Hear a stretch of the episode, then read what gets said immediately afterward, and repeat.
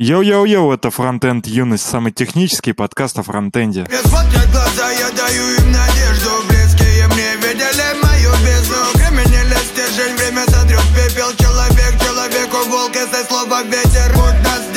На дороге жизни перемалываю бит Дабы быть поближе, со своей проблемой Связки. У кого большие, играю скопом прятки Оставаться человеком в наше время трудно, так и живем. Ожидая валюту, боже помоги. Но в ответ лишь молчание, будто я тишина. Разочарование, оставаться в темноте или выйти к свету. Не надейся на него, в тебе все ответы Разгони тучи, что сгущают небо Только ты сам, и здесь нет предела Да, всем привет. У нас сегодня в гостях Кира, он же Тупица. И как мы там везде уже анонсировали, если кто-то еще не подписан, не читает и ничего не понял, то Кира топит за самоуважение разработчиков, достойные условия их труда и против собеседований. Всем привет. Давай, наверное, расскажи немножко о себе, чтобы люди, те, кто еще тебя не знает, немного поняли, что происходит. Ну, о себе на самом деле мне сложно говорить, потому что у меня вообще проблемы с самоидентификацией. Я так и не, не могу определиться, кто же я такой. Но Если там смотреть в историю мою, я занимался, ну, в айтишечку за- зашел давным-давно, лет примерно около 10 назад. И начинал как системный администратор, потом я работал на, на бэке, в последнее время даже немного трогаю фронт, работал там и в стартапах, работал во всяких ЕПАМах, э,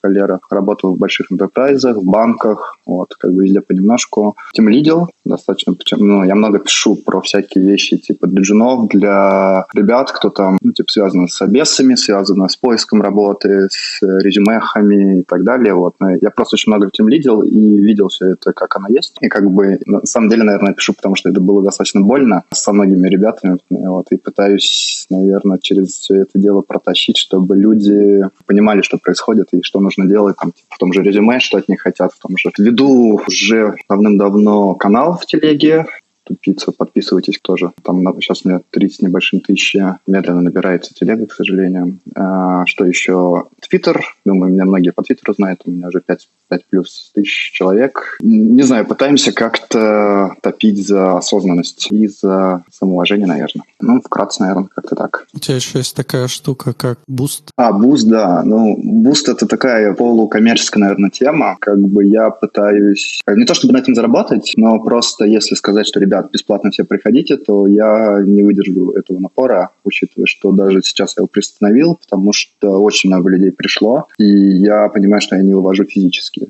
И как бы основная идея буста в том, чтобы научить ребят, как правильно себя презентовать, как правильно разговаривать, объяснить всякие тонкости. И что я делаю? Я там не менторю, не учу программировать, не учу там что-то делать, какие-то там технические вещи, да, там алготики. Вот, а я просто объясняю весь процесс, как, как тебе найти лучше работу, как тебе написать резюме, как, что тебе отвечать HR, допустим, что он от тебя хочет. Банальный вопрос там типа, почему вы ищете работу, почему вы, вы с нами общаетесь, да, вот это стандартный вопрос. Вот. Многие там могут начать ругать там своего начальника, тем лида, могут начать ругать компанию, что им не нравится, процессы и так далее. Вот. И я всегда говорю, что этого делать нельзя, потому что никто не хочет нанимать э, таких людей. Все хотят, чтобы у них э, к ним шли, потому что хотят у них работать, все хотят, чтобы были мотивированы, все хотят, чтобы были заинтересованы. И, ну, я говорю, что это игра. Вот. И, по сути, рассказываю правила этой игры. А ты, кстати, проводил публичные забесы или участвовал? Нет, вообще участвовать я даже не хочу, потому что публично... Ну, я сейчас расскажу, потому что собесы очень сложно э, формализуются, учитывая... Ну, хорошо формализуются собесы фанговские, потому что у них уже там много лет этот процесс построен, и ты знаешь, что тебе нужно делать. Тебе нужно выучить алгоритмы, тебе нужно выучить систем дизайн, и, пожалуйста, там на энную, на энную попытку ты начнешь их проходить просто во все фанги, просто будешь выбирать, где лучше опционы, там, РСУ и так далее. А на нашем рынке такого нету. И у нас очень много компаний, каждый делает, как Бог э, на душу положит, и тебе нужно как бы учитывать. То есть там есть несколько типов разных обесов. Самый простой, наверное, это просто общение. Ты пришел, пообщался на какие-то темы, у тебя, может, спрашивали какие-то технические вопросы. Вот это первый тип. Второй тип — это а те, кто косят под фанк, они начинают там алгосы спрашивать, алгоритмы, кто если вдруг не знает. Ну и третий — это это техническое задание. И каждый как бы пытается сделать какой-то микс из всего этого. Каждый считает, что он делает правильно, и очень сложно на самом деле угадать, какой же тебе будет собес в итоге.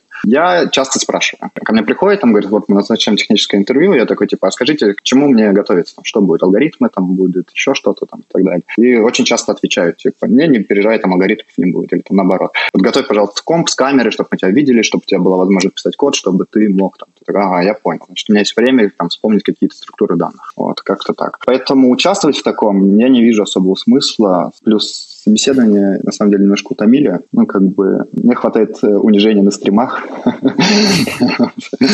публичного.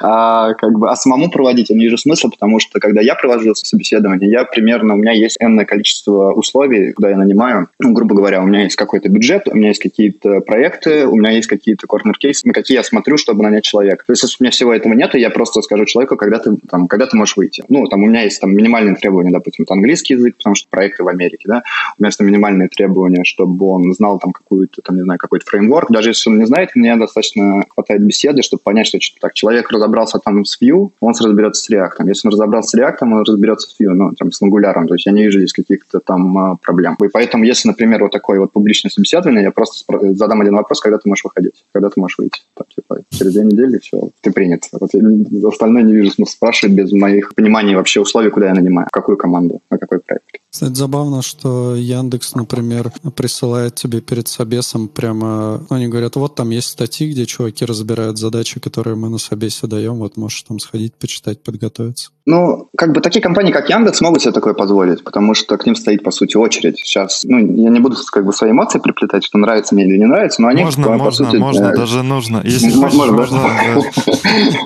Окей. Мне не нравится то, что Яндекс считается, во-первых, элитой. Мне не нравится снобизм людей, которые работают в Яндексе. И мне не нравится, что Яндекс делает с рынком. Потому что многие компании смотрят на то, что делает Яндекс, считают, что это правильно. Яндекс смотрит то, что делает в фангах, потому- что как бы исторически так сложилось, да. И, по сути, э, когда вот недавно в Твиттере пролетало, что там человек с Яндекса такой говорит, у меня по 30 позиций на джунов, и я не могу их нанять. А я просто, я хотел просто даже чисто по угару сходить на стажировку в Яндекс, чтобы потом рассказать об этом изнутри. Ну, там, типа, думаю, возьму отпуск на две недели, схожу на стажировку, и все. Там, не за деньгами, не за чем остальным. То есть, думаю, вообще по, по- это, по фану. Я открываю этот лендинг, смотрю на требования, они тестовое задание, три этапа собеседования с алгоритмами и финалочка, да, типа, возьмем мы тебя или нет. Я такой, типа, блин, да мне проще в Яндекс устроиться на там, сеньором, чем на стажера. Вот. Очень часто на стажера, кстати, сложнее, чем на джуна устроиться. Или на, на медла, там, типа, сейчас ребята у меня приходят, Ходят э, слухи, что в Яндексе до 9 этапов собесов может быть. А, Да, но это не то, что слухи. Я видел статья на Хабре, человек прям писал, и он еще говорит, типа, я 9 прошел. И, ну, не вижу смысла ему врать. Вот он такой 9 прошел, и типа еще, он говорит, типа, я могу пишу статью, потому что я еще, мне еще не отказали, и я еще не принял, ну, типа, не принял, у меня нет оффера, то есть я еще на, на пути, поэтому я могу про это писать, это, типа,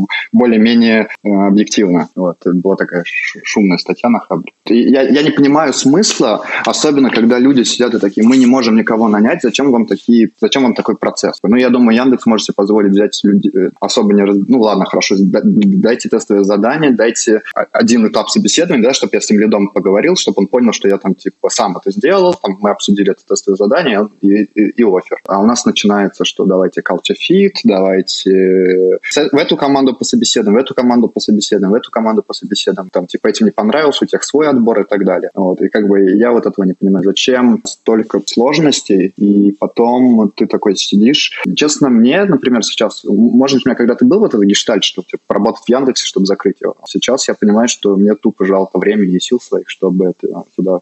А по факту, если ты хочешь... можно возраст определять, значит, тебе больше 30. Да. Причем, если мне захочется там, типа, ладно, закрыть гештальт, тогда я просто также задрачу эти ал- алгоритмы, задрачу эти алгоритмы и пойду в тот же Google пробовать. Ну, Я думаю, пойду в смысл. Яндекс на 200 тысяч или на 150. Я- Ян- Яндекс на 200? Нет, Яндекс. Вот, а потом я, короче, сижу такой и пользуюсь каршерингом, и они, вот сейчас, вот, блин, расскажу всю боль. Садишься в каршеринг, все, он определяет, кто ты. Типа Алиса там, да, вот этот планшет стоит Яндекс Авто, или как он там называется. Они нашли, как тебя зовут, поняли, ты залогинился со своего аккаунта. Они все последние точки в твоем навигаторе с телефона, который ты искал, нашли. Все, все замечательно. Ты можешь просто ткнуть пальцем и поехать, да, там типа точка навигатор, тебе все отрисует. А, ты останавливаешься за кофе, закрываешь машину, возвращаешься с кофе, садишься, и тебя Алиса не узнает. И предлагает тебе залогиниться руками. Это такой, ну, ну, я такой думаю, ну ладно, пацаны там где-то объебались, сейчас они поправят. Это уже год прошло. Вот. Я не знаю, если вас кто-то смотрит из Яндекса, из Яндекс Драйва, ребят, ну, почините, пожалуйста. Невозможно. Невозможно. Вот. Я, я психую каждый раз, типа, что она не может вспомнить, а залогиниться руками там больно. Там, типа, тебе через какой-то QR-код или логин, пароль вводить. Вот. Это все сложно. Про что там говорил-то? А, вот. Короче, столько таких требований, а по факту получается, что продукт это не сильно больше качества, потому что как бы качество продукта очень редко зависит от рядового программиста, по факту. Качество кодовой базы, да, возможно. Там тесты, процессы какие-то, вот. но большая часть влияет на продукт-менеджмент. То есть они решают, какие там родмапы, какие фичи им нужны, там всякие э, аналитики, которые делают э, там ресерчи по продукту, там эти продукт овнеры наверное, да, mm-hmm. кто там делает это все дело. Вот, это такой, ага, то есть вы как бы просто ломаете людей, а потом мы не можем этим пользоваться. А еще как бы, ладно, раз про, про Яндекс закончим, а потом ты такой, а, вот, там типа, ладно, с разработчиками, ладно, они их там продавили, они могут там работать у нас от часть, честь, а потом они выходят на рынок, они его монополизируют, типа, дешевыми ценами, потому что могут себе позволить, и у тебя не остается альтернатив. Типа, Яндекс Еда, пожалуйста, Яндекс Драйв, там, типа, я не знаю, кто конкурент каршеринга в Питере. В Москве, наверное, Белка еще более-менее. Ну, вот. Драйв.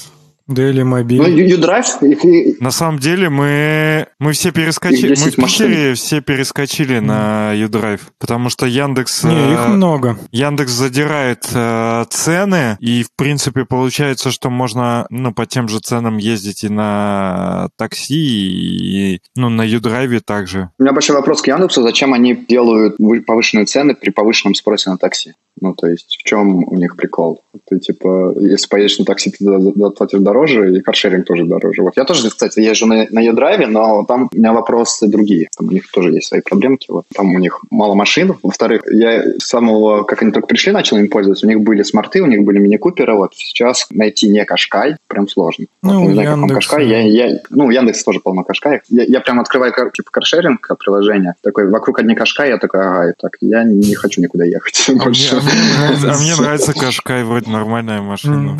Мне тоже норм, когда вокруг одни каптюры, вот это мой страшный Ну, как каптюры я вообще, я каптюры просто, когда, не знаю, если будет там фигачить ливень, град, и вот у меня вообще нет выбора, я сяду в каптюру. Если у меня хоть какой-то малейший выбор есть, я его, его не сяду. А Кашкай мне не нравится, потому что, во-первых, я часто, часто езжу один, мне большая машина не нужна. Я не вожу с собой никакие большие грузы. Он переднеприводный, не, ну, то есть я бы понял, они бы купили полноприводный Кашкай, потому что у нас зима там, дороги не очень, и на полноприводном зимой приятнее, да. Они же их монопривод покупают, вот. И ты такой, типа, ребята, давайте как-то, ну, даже Пола, блин, при, ну, на самом деле Шкода Рапица, наверное, из таких самых нормальных. Uh-huh. Вот они на ней приятно ехать, она нормально, там коробка не пинается. Вот. А у U-Drive всегда, блин, Smart Photo это прям пушка. Еще бы они не были такие сейчас ушатанные все. Было бы вообще замечательно. Я их выключил у себя в фильтре, все смарты, потому что если выезжаешь на нем на кат, то там как будто на колеснице смерти несешься просто.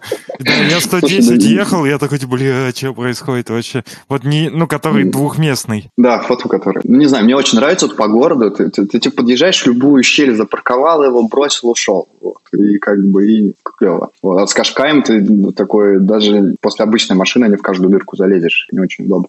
Да. У нас тут это, мы обычно благодарим людей за донаты и всякое такое. И вот Тимурас стал нашим спонсором на Ютубе. Я, правда, тут почему-то не выводится сумма, ну и как бы ладно. Ну, спасибо Тимуразу. Спасибо, Тимураз. Да, он писал лайк Яндексу, а мы здесь против Яндекса собрались, поэтому Тимураз тебе не лайк. Я сейчас еще немножко поговорю, а все просто отпишутся и такие, типа, нет, ребята. Да, у нас уже настолько лояльная аудитория, уже чувствоваться некому. Ну, ну ладно тогда. Okay. Okay.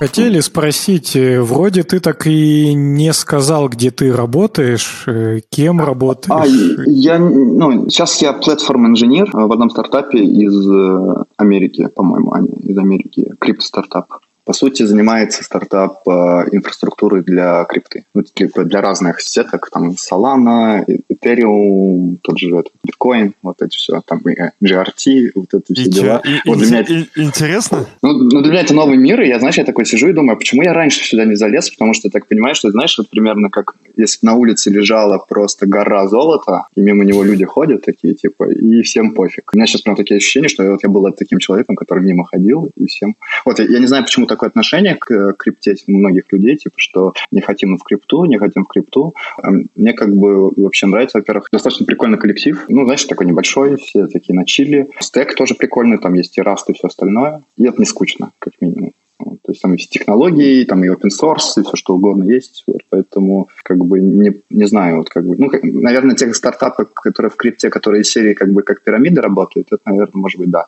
А там делать какую-то, какие-то вещи для мира крипты, мне кажется, прикольно. Mm-hmm. Учитывая, что я думаю, что она с нами надолго, и как бы, возможно, она останется не в том виде, в котором есть сейчас, потому что там, да, как типа тот же блокчейн, ой, блокчейн, господи, биткоин. Может быть, биткоин как сам, как биткоин, он типа, может быть, исчезнет. А в принципе, как бы вот этот вот принцип блокчейнов, э, всяких эфиров и всего остального, я думаю, останется. Но вот меня, например, больше, наверное, напрягает такой момент, что постоянно там видишь какую-нибудь новость, что такая-то криптобиржа типа закрылась, и, и основатель там с половиной балла. А, ну, ну слушай, ну биржа, да, к биржам у меня нет доверия. Типа, а мы, знаешь, что делаем? Там, типа, вот там есть куча всяких узлов в сети, да, которые обеспечивают, по сути, работу. Есть майнеры, да, и вот, а есть всякие валидаторы, индексеры, вот это все такие крупные узлы, которые обеспечивают работу это всей сети. И, типа, без этих узлов сам блокчейн блокчейн невозможен, как вообще как, как система. Он не будет работать. И есть люди, которые как бы кто-то там типа у себя дома это держит, кто-то там большие компании, кто-то вкладывается в это. Вот. И по сути вот мы занимаемся тем, чтобы вот эта инфраструктура работала. Ну, грубо говоря, у тебя стоит сервер, да, там типа, не знаю, у тебя есть данные вот эти о транзакциях, их где-то нужно хранить. И там в этом в каком-нибудь Ethereum, да, как это правильно называется? Ethereum. Ethereum. Вот, и тебе нужно все это хранить. Тебе нужно как-то из этого делать запросы и так далее. Вот, как ты это будешь делать? Нужна какая-то инфраструктура. Вот, и мы, грубо говоря, такие встаем, говорим, вот у нас есть, типа, инфраструктура, вот наш сервер, мы поставили приложение, там, типа, сервис, можете там, типа, брать. Они пользуются этим, и за каждую, там, транзакцию а, майнеры получают за то, что они помогают, там, мы получаем за то, что... Вот, и, по сути, все друг другу помогают, чтобы это работало. И, ну, и, соответственно, все зарабатывают, как какие-то копеечки. Вот, а биржа, да, наверное, биржу многие могут сделать, там, обмен обменники, вот это все, это не выглядит достаточно надежно, потому что человек, который этим владеет, сейчас э, флешку с э, битками вытащил из сервака и уехал куда-нибудь, и ты его никогда не, не найдешь. Ренат спрашивает, что такое платформ-инженер? Ой, платформ-инженер — это, не знаю, это DevOps, это SRE, это infrastructure инженер, то есть их куча всяких этих видов. Просто дело в том, что в каждой компании они по-разному воспринимаются. В каких-то компаниях они, там, типа, не знаю, держат прод. В каких-то компаниях это люди, которые занимаются CI/CD, в каких-то там компаниях те, которые, там, не, не знаю, занимаются, чем еще не могут заниматься, пайплайн. Вот. А, а я, по сути, типа, меня, меня назвали платформ-инженер, я пришел и делал там, типа, мастер на все руки, потому что это стартап. Ну, там, типа, ты пишешь код, ты пишешь тулы, ты поддерживаешь тот же продакшн, ты думаешь, как его улучшить, ты думаешь, как процесс разработки улучшить, там, и так далее. То есть у тебя нету такой-то обязанности, да, как в крупных компаниях, когда у тебя на каждую, не знаю, функцию есть человек, а то и не один целый отдел. Там, не знаю, отдел, который базами данными занимается, и только он, и у всех остальных вообще доступа нет, и так далее. Ну, по сути, наверное, такая... Многие DevOps называют. Многие говорят, что DevOps — это не человек, а методология, поэтому зашквар. Кто-то называет это SRE. А ты же шутил, да, про DevOps? О, а, кстати, да, давай поднимем эту тему. Правда, мы хотели тебе... А, да, издалека зайду. А каким банком ты пользуешься? У вас интеграция? Не, можно на самом деле не отвечать.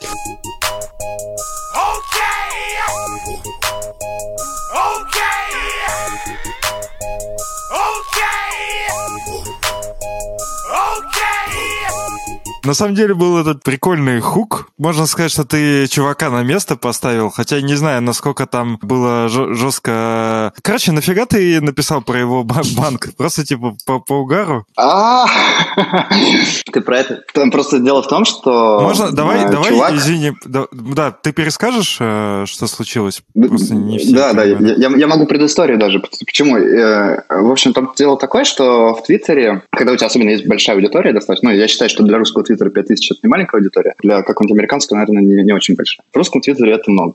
Особенно, когда ты высказываешь свое мнение, которое не сильно совпадает с мнением большинства, и когда ты еще делаешь... Ну, я, я не пишу там, типа, извините, это мое мнение, я пришел его высказать. Вот я так не делаю. Я просто пишу и как бы подразумеваю, что это мое мнение. И появляются люди, которые начинают, которым это не нравится. И они считают, что ты там э, не свое мнение высказываешь, а факты, которые все должны в них поверить. И такие люди периодически набрасывают. Плюс еще эти люди, не конкретно этот человек, сейчас я говорю, а в принципе, они хотят тебя... Как, там есть сидит человек такой, типа, сейчас я напишу что-нибудь, спровоцирую, типа, меня тысячник ретвитнет, ответит мне или там пошлет нахер, да, про меня все увидят, меня подпишут, я тоже стану тысячником. Вот. Но это, к сожалению, не работает, ребят. Если кто-то смотрит с таких людей, то так это не работает. Есть даже такие моменты, что человек смешно пошутил, набрал там 5000 лайков за твит, но потом следующий его твит, типа, вы что, лайкаете, не подписывайтесь, потому что нужен постоянно контент, чтобы на тебя подписывались. И этот, э, вот, про которого ты я не помню, к сожалению, как его зовут, ну, не суть, человек, да, работник Тинькофф Банк.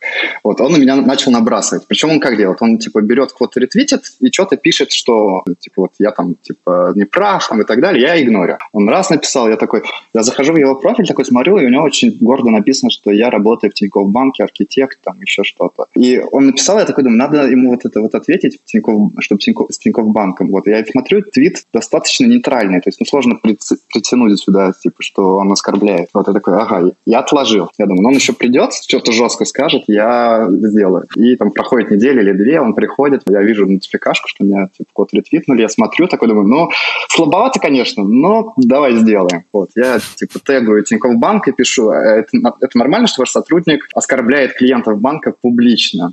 Вот, и я, я- я ждал, что он скажет, это его мнение, что, типа, Тинькофф Банк там это, но он просто удаляет, и, типа, сорян, я перегнул. Вот, я такой думаю, ну, в принципе, это было забавно. Вот, я не ждал, что вообще Тинькофф Банк, э, это, ну, то есть это не было как, какой-то моей, знаешь, там, типа, как бы пожаловаться или еще что-то. Я считал, что это смешно. Я очень много делал в Твиттере, потому что мне смешно. Вот. Не потому что я там что-то, вот. Я, я подумал, что это будет смешно, забавно, и посмотрим, куда это приведет. Вот. И это было забавно, я покекал, вот, было весело. Ну, и вся история, в принципе. Вот, что я забыл Этим сказать. человеком был Владимир Иванов. Ну, у нас, Да. кстати, э, я не помню, кто из ребят, э, в принципе, говорили, что он более-менее норм чувак, то есть в плане... Да не, Он кореш, да, он кореш э, подлодки, и у них бывает, ну, не знаю, часто, но несколько раз был у них в подкасте, и он рассказывает про всякие solution архитектор темы, и плюс ведет там какой-то свой блог на эту тематику, ну, и, в общем, такой их ко- кореш. Ну, я слушал, мне он просто, меня чем позабавила эта ситуация, потому что в подлодке, и я на него подписан, как он там ведет твиттер, блог, он выглядит, ну, максимально, знаете, таким чуваком, ну, типа добрым, там вот это все. А тут он как бы как-то резко среагировал, как будто, ну, знаете, не с той ноги встал такой и, блядь, напишу. Ну, не знаю, может быть, просто моя манера высказывать свое мнение триггерит людей. И мне многие приходят, там, типа, просто мне говорят, что ты так выражаешь мысль, что невозможно это проигнорировать. Возможно, поэтому у меня 5000 человек подписчиков. Возможно. Вот. Но я не умею по-другому. И как бы там у меня недавно было, что на меня феминистки накинулись. Вот. Я просто пошутил. И потом еще потом пришлось извиняться перед всеми и, и- и ходить. Что, потому что я такой думаю, блин, типа, с такой аудиторией уже тяжело шутить, чтобы это осталось незаметно. Да, Ну, вот, как бы. дорожка. А с Тинькофф Банком я, я просто... Они у меня еще... Когда ты сидишь с компа, у меня реклама режется. А когда я с телефона, у меня постоянно реклама Тинькофф Банк. Вот. Я такой думаю, почему я вижу Тинькофф Банк, а Тинькофф Банк меня не видит? И я постоянно там какой-то твит пролетает, я пишу, я тегаю Тинькофф Банк и пишу, здесь могла быть ваша интеграция, здесь могла быть ваша интеграция. Это просто мне смешно. Вот. И потом я даже писал твит, я писал, что я хочу, чтобы Тинькофф Банк меня видел. Мне уже, по-моему, должны денег, да, в Тинькофф Банке? Столько раз я их сказал. Я, я пишу, я хочу, чтобы они видели меня так же часто, как я вижу я их. Это как бы моя такая забава, наверное. Вот, ничего личного.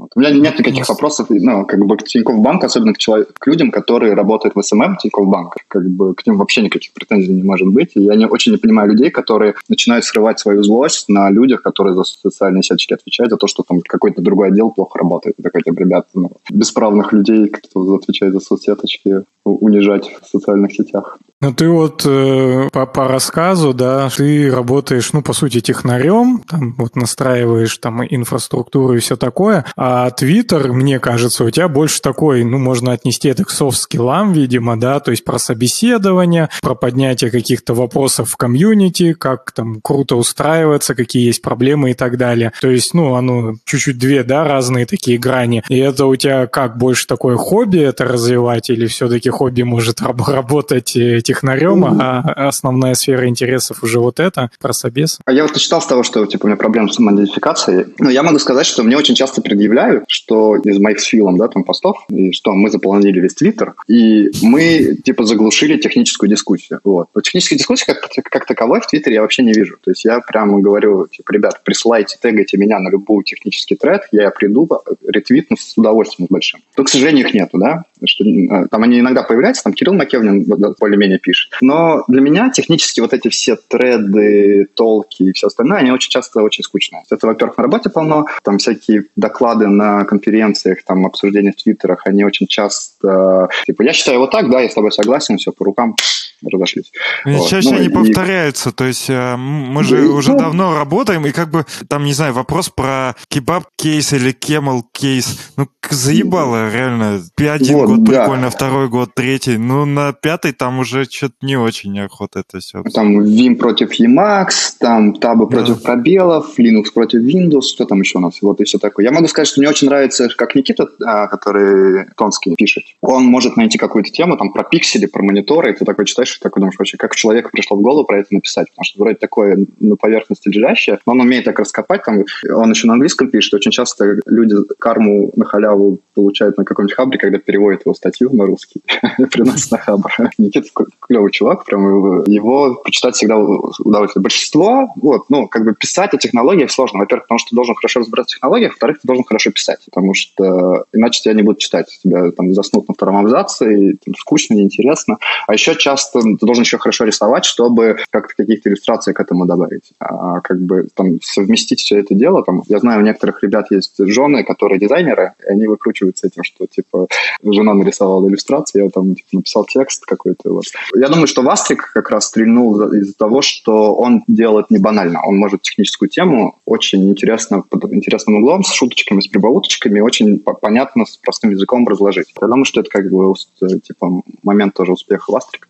Знаете, да, Вастрика? А, да, я, кстати, я не читал никакие его технические статьи, но я читал про Relocate, у него была статья, и вот там я покекал, конечно, знатно, ну, то есть он прям Я могу... Писать. Мне прям очень понравилось про прогноз погоды, у него была статья, не помню, как она точно называется, вот, что у него там еще было прикольное. У него и про нейросети, и про квантовые компы есть, ну, у него, ну, я могу сказать, что не банально, а вот большинство тем, вот я не люблю конференции тоже, потому что, особенно онлайновые, ну, типа, там на офлайновые ты хотя бы там, с пацанами пиво попил, да, за кулисами там потрындел. На онлайне сложнее, там, типа, ну, пиво я и так попью с сериалом, да, не знаю, или с, э, в Дискорде где-нибудь с пацанами потрещу. А вот темы софт-скилла, во-первых, они, как бы, не знаю, не очень, может быть, разобраны еще, ну, и про них можно, наверное, на них можно долго ехать. Вот. Я бы не сказал, что вот... Я, сейчас у меня был момент, когда я такой, а, блин, я уже, я уже не могу говорить про зарплаты. Хочу, не знаю, что... Ну, просто у меня, у меня прям бывает желание, там, типа, я там стараюсь на выходных поменьше сидеть Твиттере. Я не могу уже больше про зарплаты говорить. Давайте, хватит про зарплаты, что сколько получает, кто сколько там офферов получил и так далее.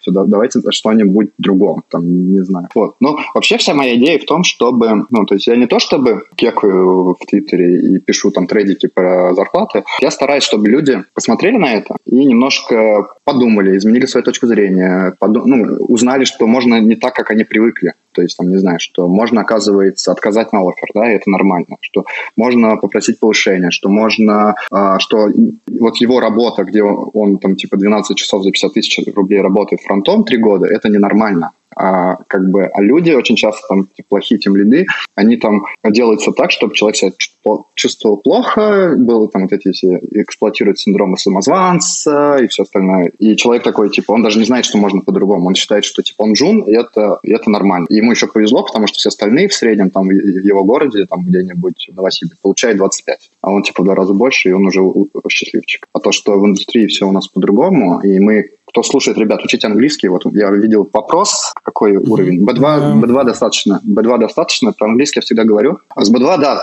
достаточно. Я всегда говорю, что хуёвый английский это, это, кстати, цитата Вастрика, если что, я ее списал. Хуёвый английский это международный язык. То есть все во всем мире говорят на английском, и, в принципе, в среднем все говорят плохо. Единственные, кто могут выебываться, это англичане. Но их обычно никто и не понимает. Самое забавное. Потому что у них акцент прямо жесткий. Ну или те, кто давненько уже перебрался куда-то, живет в этой среде, они уже, наверное, получше говорят. Ну, я могу сказать, что как бы акцент это неплохо. Акцент это твоя идентичность. И как бы это нормально. Многие типа комплексуют. И у нас же, у русских есть такая, не знаю, как это назвать, черта, что мы пока в чатике где-нибудь кто-нибудь ошибется тя и тя, его просто уничтожают. Там, типа, я борец за чистоту языка. Вот. В английском вообще всем пофиг. Типа, ты делаешь ошибки. Так, вот у меня даже, я завел недавно англоязычный твиттер, и я перевел свою старую шутку и перевел ее достаточно отвратительно. Вот. Но я, мне было лень, я забил. Вот. И ко мне, конечно же, пришли в реплай и написали, что я не прав, нужно было там не, не то время я употребил, не те слова, там, и так далее, не ту форму я глагола взял. На Stack Overflow писал ответы на английском, ко мне приходили русские, правили на Stack Overflow, говорили, типа, ты неправильно, тут типа не have a head, блядь. Да, и самое интересное, что я поначалу, когда был молодой, я извинялся всегда, я говорю, типа, блин, извините, my English is very bad, сорян. Вот, и мне любой, как бы, native тебе говорит, типа, вообще не парься, я тебя понимаю, ты меня понимаешь, что заебись, как бы, а я вообще не говорю на, на русском, я не знаю ни одного слова, все. Я, я тебя уважаю за то, что ты уже пытаешься, то есть у них такое отношение. Вот, возможно, они где-то думают по-другому, вот я в голову не могу залезть, но обычный ответ, типа, что я сейчас вообще не извиняюсь, я могу с ошибками там и так далее, самое главное, что ты можешь донести мысли, самое главное, что ты можешь ее понять. И когда спрашивают про уровень английского, если ты можешь понять и можешь объяснить, все, это B2. Все остальное можно забыть. Там какие-то грамматики и так далее.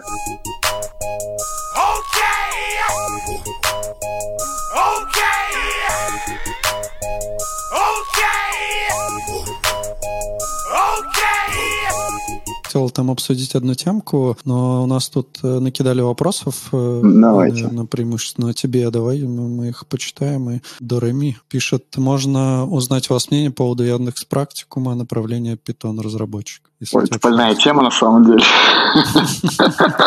Я подписывал я подписывал NDA, поэтому ничего не могу сказать э, а особо а, А где ты NDA подписывал? Я был преподавателем. Я был преподавателем Яндекс практикуме как раз на Python э, на бэкэнде. Вот. Но я там пробыл около двух месяцев, и с позором выгнали меня. Э, вот такие дела. Короче, что я могу сказать? Я писал целый тред. Я сейчас не буду ругать ни Яндекс, ни остальных. Вот. Я писал целый тред, у меня есть в Твиттере. Вот. У меня, я даже ночью сегодня сел, запилил отдельную страничку на своем лендинге со всеми тредами, которые более-менее а полезные. Мы уже нашли сегодня. Вот. И как бы я прям специально вытащил все, сел, чтобы людям, чтобы не, не... Потому что я сам ненавижу поиск Твиттера. И вот кто устроится в Твиттер, почините поиск, пожалуйста. Как бы я все вытащил. Вот у меня был тред, как э, научиться программировать. И там первый твит именно как научиться программировать, не отдавая кучу денег корпорациям. Потому что я считаю, что брать кредит, чтобы начать учиться на курсах, а потом отдавать этот кредит, это без гарантии какой-то трудоустройства, потому что ни одна компания не будет гарантировать трудоустройство. Это немножко авантюрно. И как бы, когда человек работает на зарплате в 15, 20, 25 тысяч, брать 100 тысяч в кредит, чтобы пойти на курсы, которые еще потом, сейчас без каких-то конкретных, да, э, имен, чтобы не, суд не, не потащил. И когда корпорации тебе не возвращают деньги, если тебе не нравится, хотя они могут вполне, вот, то есть начинаются там, давай тебя на другой стрим переведем, может быть, тебе питон не очень, давай, может быть, мы тебе еще что-то, что вот, когда нет возможности вернуть деньги, даже хотя бы большую часть, там, да, да, на тебя потратили какую-то, как билет на самолет, то я считаю, что это плохо, а учитывая, что как бы курсами в основном занимаются очень богатые компании, там у Mail.ru Group только трое, насколько я знаю, курсов, там это Skillboss, Skill Factory, Geekbrains, которые я нашел. Это все инфа с Википедии. Но они вот. их выкупили, да. то есть а изначально... Да, они, они их выкупили, и, ну, они принадлежат сейчас им, и то есть как бы, ну, брать, вот. И у меня там в трейде подробно расписано, что делать, делать. Вот, я как бы знаю более-менее шапочно, можно сказать, э, Кирилла Макевнина, который вот Хекслет выглядит вообще, в принципе, я слышал много хороших отзывов, сам я не, не, не использовал. Он выглядит недорого и вполне прилично. Вот. Люди прямо хорошие отзывы оставляют, которым я доверяю. А, плюс всем всегда рекомендую CS 50 от Гарварда. Это бесплатный курс, есть на русском языке, переводы вполне. Вот он бесплатный, я надеюсь, что он всегда будет бесплатным, и был всегда бесплатно. Вот. Там после моего треда мне много прилетело в том, что я вот сразу советую учить JavaScript, а базу не даю. Вот как раз CS50 это есть база. Там рассказывается, начиная от того, как там устроен компьютер, что такое бит, как там память работает. И вот на таком high-level очень подробно люди из Гарварда занялись и сделали вот такой вот курс, чтобы рассказать людям базовые вещи, которые нужно знать, чтобы вот. Потому что ну, многие программисты не знают, там, не знаю, как там компьютер складывает числа. Это вроде такая простая вещь. Вот сейчас спросить кого-нибудь, он не расскажет, как компьютер складывает числа. Он типа такой, ну, вроде он всегда это умел. Там, как калькулятор складывает а числа. Нас, нас вот поэтому меня... четверо. У нас есть человек, который отвечает за эти вопросы. Я понял. Вот. Там типа, как калькулятор складывает числа? Вот у меня один друг был давным-давно еще в школе, он такой, типа, мне говорит, а я думал, что типа в калькуляторе просто все комбинации забиты, и там на памяти они есть. Ты это, и он тебе сразу типа из памяти вытаскивает ответ. И, это же бы, есть такая одна из шутливых лип на JavaScript, как раз калькулятор, который все варианты перебирает э, входящие. Да, ну, типа... я что-то еще тоже видел на JavaScript какой-то там типа, блин, я не помню, типа тоже перебором, типа просто забиты все совпадения, все матчи, и ты типа как из этого искать. И типа потом спрашивают, а как мне сделать на, на весь год? Как-то так. Вот, и поэтому, а там дается вся эта база, и без нее, ну, с ней будет сильно проще. Вот, а потом берешь язык, который тебе нравится, я, ну, ну типа, JavaScript, мне кажется, замечательный язык, используется везде. Вот, Python не люблю, вот, JavaScript нормально. Вот. Если нравится какой-то другой, мне потом прилетели. А вот я плюсы учу, там, типа, это, ради бога, нравятся плюсы да нравится даже Kotlin, плюс... Даже на питоне пишите. Ну, да, даже если нравится питон, господи, ради бога, у меня там это личные предвзятости, вот, поэтому... На питоне там ML хорошо. Я почему не люблю питон, давайте, потому что накинуть сейчас, я знаю. Не люблю питон, потому что он, во-первых, я, я его называю easy to start, hard to master. То есть на нем очень легко начать. И люди, когда на- начали, изучили какой-то базовый синтакс, начинают считать, что они могут все. Да? И, они, и Python становится таким молотком, для которого все становится гвоздями. И то есть, если ты берешь Python и такой, типа, ага, высоконагруженный сервис, сейчас я латиму Python. И типа, и потом начинается, или там, не знаю, я сделаю сервис, а потом приходит нагрузка. И человек такой, типа, блин, а куда мне теперь этот Python девать? Он не справляется. Начинается всякие туда тащить вот эти async.io, там начинаются тащить, ну, то есть тащить то, что, по сути, под что не приспособлен. Начинаются все вот эти костыли и так далее. Под каждым инструментом своя задача, да? Точнее, под каждую задачу свой инструмент. Вот. И там, типа, и когда прототипировать что-то, что-то какие-то простые скрипты писать и так далее, там, типа, ну, хорошо, можно. Вот. Но когда Python начинает тащить везде, и, знаешь, у меня было очень много... Вот у нас был человек, он нам написал вот этот сервис и уволился. Вот. Он на питоне, вот, ты же знаешь Python, нам, нам надо помочь. И ты залезаешь в этот Python, и ты такой думаешь, блин, я тоже хочу уволиться. Вот, поэтому меня такое предвзятое отношение. Учиться, наверное, можно, да. Вообще научиться программировать можно бесплатно, потому что программирование, кстати, самый дешевый хобби, который может быть. Тебе нужен только компьютер.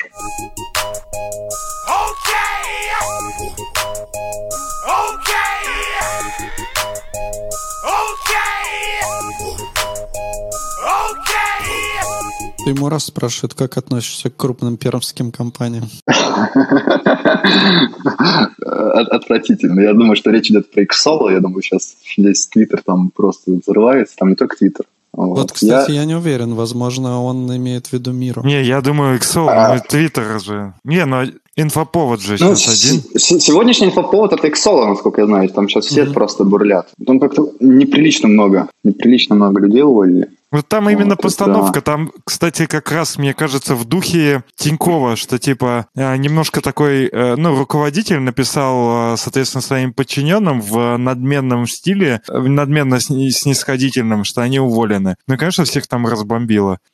Там, короче, я думаю, что основатель этой Xolo мог поймать звезду, потому что, насколько я знаю, я могу ошибаться, я не проверял данные вот эти вот, я где-то давно слышал, что они подняли достаточно большое количество бабла, потому что вот эти вот, после того, как всякие эти EA Games, или как там они, Electronic Arts, когда начались вот это повальное увлечение внутриигровыми транзакциями, и все их начали делать кто как, и пришла платформа, которая может это объединить, и разработчик может взять и свою кузуалку мобильную просто на изи вставить эти микро микротранзакции, то, естественно, что инвесторы такие, типа, блин, там много денег. Ну, типа, они берут деньги, комиссии, там все остальное, значит, там много денег, надо это вкладывать. И я думаю, что поймал звезду, и тоже вот, э, там, не знаю, Лебедев какой-нибудь, тот же Тиньков, там, и вот. И, и просто к нему не было ни одного вопроса, если бы он сказал, ребят, мы решили, не знаю, переформатировать нашу компанию, оптимизировать, э, срезать косты, там, что угодно. Вот 150 человек, вам парашют 3 зарплат, 3, лучше 5 зарплат, и помощь, все, все наши лучшие пожелания, помощь с устройством. Никто бы слова не сказал, наоборот бы только все бы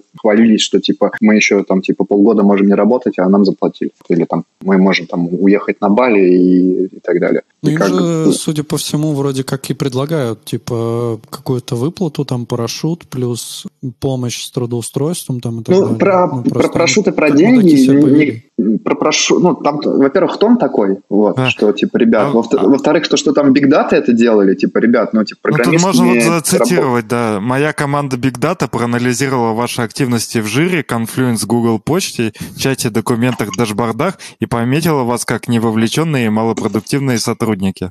Вообще топ. А вот да- дальше, ну, есть- дальше нормально, дальше более-менее еще терпимо. И- вот и- это предложение, оно как бы первое, при том. Как бы мне Наталья, называется- Наталья вам зачитает ваши права.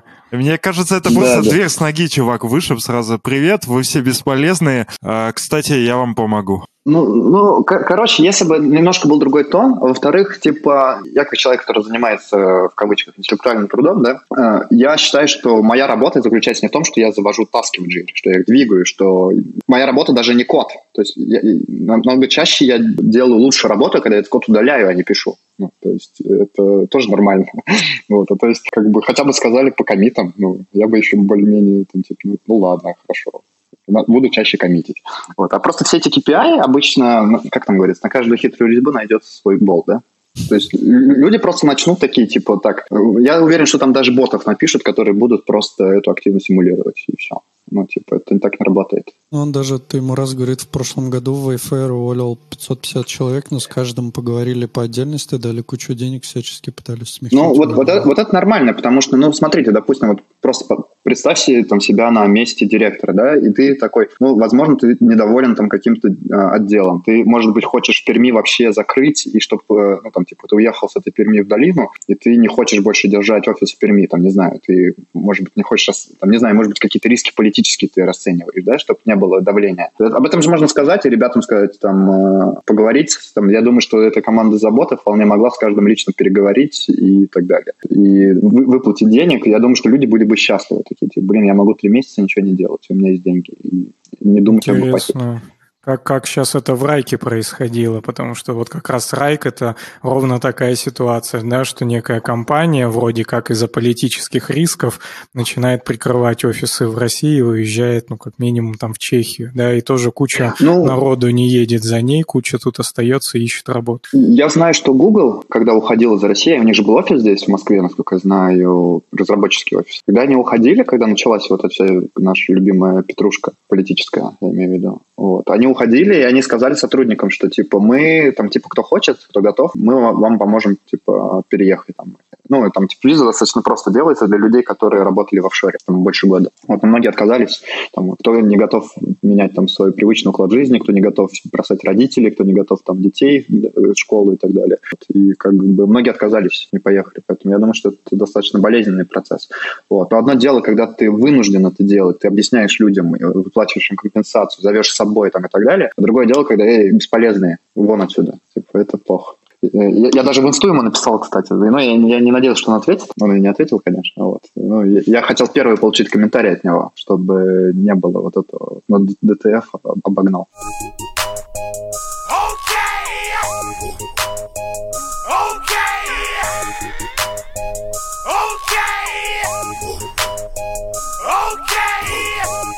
Интересно, Поэтому- что там вообще в Перми нашли где-то, я не знаю, в лесах какой-то астероид с инопланетными технологиями или что там за взрыв такой компаний? То одна звучит, то мира. Почему А, Пермь? а, Что там такого-то? А знаешь, э, на удивление, что там, где ничего нету, Вот, я тебе могу сказать, что как, я вообще начинал компью- компьютерами увлекаться. Когда тебе не делать, ты сидишь и, ну, типа, что тебе интересно, там, что тебе под рукой. Когда ты в большом городе, у тебя много вариантов, чем заняться интересным. А когда ты там в каком-то, не знаю, вот там, где рос, я рос в деревне, там, слава богу, мне родители купили компьютер, у меня было два развлечения, ну ладно, три. Это бегать с пацанами на улице, это читать книжки и ломать винду. Ну, ну ломать это... в смысле, там, типа, переустанавливать, сносить, там, файлы, вот это все разбираться. Вот. Больше других развлечений особо не было. Да, винда же... Это развлечение. Это же вот детские воспоминания, когда какой-нибудь файлик удалишь в винде, и потом перезапускаешь, да, и да, у тебя да, ничего да, не да. включается. Я могу рассказать, как я в 10 лет, у меня папа поставил пароль на винду, тогда еще была Миллениум, можете посчитать, сколько мне лет, да. Э, да, была у меня 98-й был, хотя, наверное, я помладше. Нет, 98-й я тоже помню, но я помню, что это была Миллениум, типа, это из серии как Виста, наверное, по качеству. И э, вот, у меня папа поставил пароль на компьютер, чтобы мы с братом не играли в игры, пока не на работе. И я, в общем, его взломал в 10 лет. Сейчас, сейчас расскажу как. В общем, ты включаешь комп, он, а, винда просит тебя пароль, делаешь hard reset, она перезагружается, и пароль не просит. Короче, играешь, играешь, играешь. Вот, я спалился, ну, не спалился, пришлось спалиться, что у меня батя забыл пароль, и такой говорит, ну я знаю, что вы играете, расскажи, как ты его включаешь. И вот с тех пор, типа, они, родители сказали, что мы больше не будем вам препятствовать, потому что вы уже шарите больше нас. А у меня батя один раз забрал шнур от компьютера, чтобы его нельзя было включить. Но комп включался не напрямую от розетки, а он шел через такой блок, который позволяет при отключении электричества еще там, ну не знаю, сколько-то, там пол полтора часа компьютеру работать. И он забрал тот кабель, который соединял то ли этот блок с компом, то ли там его с розеткой. Ну, я просто напрямую, минуя этот блок, соединил, как бы, и все. И ничего для меня абсолютно не изменилось, кроме того, что я слышу, там это было слышно, причем, когда в квартире кто-то шел, вот я слышал и быстренько все это из розетки сам выдергивал, и все. Ну, я думаю, что как бы у многих такие истории с детства когда только начинал. Я думаю, сейчас люди, наверное, молодые, которые им сильно проще, ну, типа, у них нет такого ажиотажа, как у нас, потому что у нас это было, типа, вау, а у них это, типа, у каждого сейчас ребенка смартфон с интернетом, и, типа, для них это, это обыденность. Ну, не знаю, что, что из этого получится, может быть. Ну, я надеюсь, конечно, что это да сейчас будет. пиздец, сейчас реально, вот э, ты десятилетнему ребенку поставишь э, пароль на компьютер, он его, например, даже ломанет как-нибудь, и тебе, как он только залогинится, сразу смс придет на телефон там, или куда-нибудь, Как бы, ну, там уже хер войдешь родительский контроль и вот это все. У нас, типа, всего этого не было. Не знаю, это хорошо или плохо, вот, я не могу сказать. То есть, камеры надеюсь, еще есть. Ну, то есть, э, ну, зачастую просто тоже вот раньше ты такой, там что-нибудь дома схитрил, а, блядь, сейчас можно родитель в камеру посмотрит и все. Ну, это да. шут. У меня история была, но пацаны в курсе, но я не буду особо публично распространяться. Там была история такая, что даже полицейские, скажем так, приходили ко мне, но я знал, что мне еще 14 нет, так что мне точно ничего не грозит. Вот. Но даже эти, скажем так, полицейские вежливо, они сказали, что ну зато не наркоманит парень. Это тоже я там на компе нашерудил, в общем, всяких дел. Вот. И как бы мысль такое, что от безделья но можно много чем заниматься, и в основном у нас там в нашем городе все наркоманили, а тут вот, да, как бы за компом чувак сидел, так что уже плюс. И никакой в смысле родительский контроль в этом плане не нужен, что как бы и так классно, что он за компом, даже если в игры играет целыми днями, хотя бы дома, а не на улице, там, в падике. Ну да, мне родители примерно с такой мотивацией покупали комп.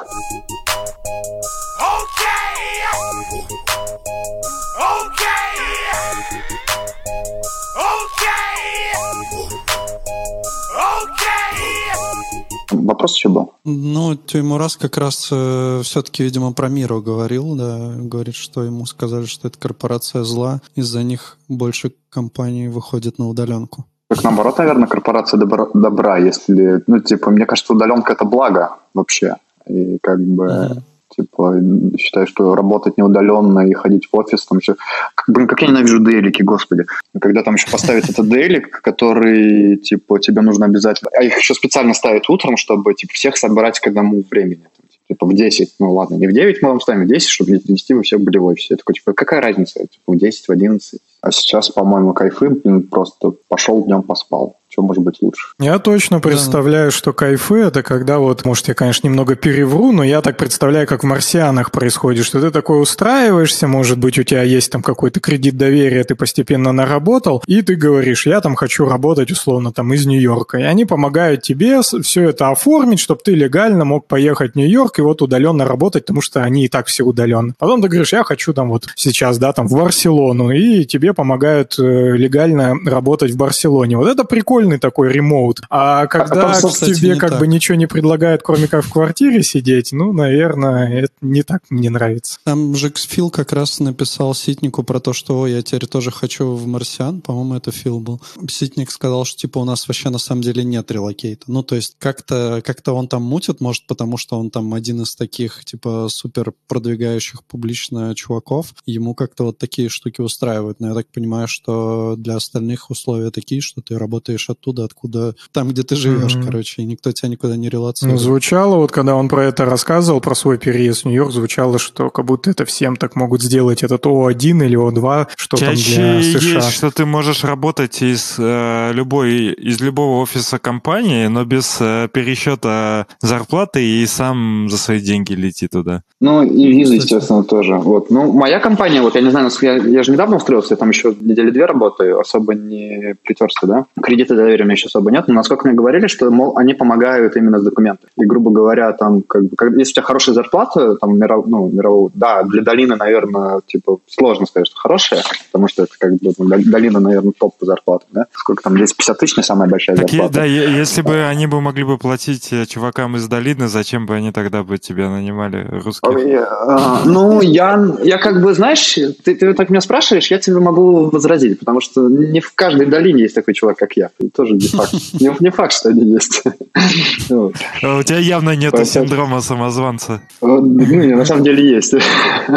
Причем он двойной. Я же еще типа тексты пишу, я такой, типа, я еще и писатель не настоящий. Поэтому такой. тебе еще Вопросик, почему ты работаешь из РФ, а не релацировал куда-нибудь? Я давно собирался, на самом деле, и самое, самое, как меня щелкнула судьба, жизнь по носу, не знаю, если она существует, то, что когда я не хотел, я был молодой, и, типа, у меня было сильно проще переехать, у меня было куча предложений, я просто не хотел. Я такой, типа, зачем мне так нормально платят, я, типа, все хорошо. А когда я захотел, выяснилось, что, как бы, чем ты становишься старше и скиллованнее, тем тебе сложнее искать работу. Самую простую искать работу медлам. Типа, они всем нужны, они стоят, типа, относительно по рынку недорого, да, там, ну, кто-то подороже, кто-то подешевле, как сторговались. И я иногда, там, типа, у меня даже шуточка прилетала, что проще строиться на две фултаймовых медловых работы, чем одну сеньорную. А если ты лид, то тебе еще сложнее. CTO, там, вот, не знаю, Казули, наблюдали вы или нет, эпопею, то, что устроиться CTO, если, вот, CTO, скорее всего, ты устроишься по знакомству, что тебе, потому что CTO человек, которому должны доверять. Нельзя с улицы взять CTO. Вот, там, или рекомендации какие должны быть, или ты должен как бы через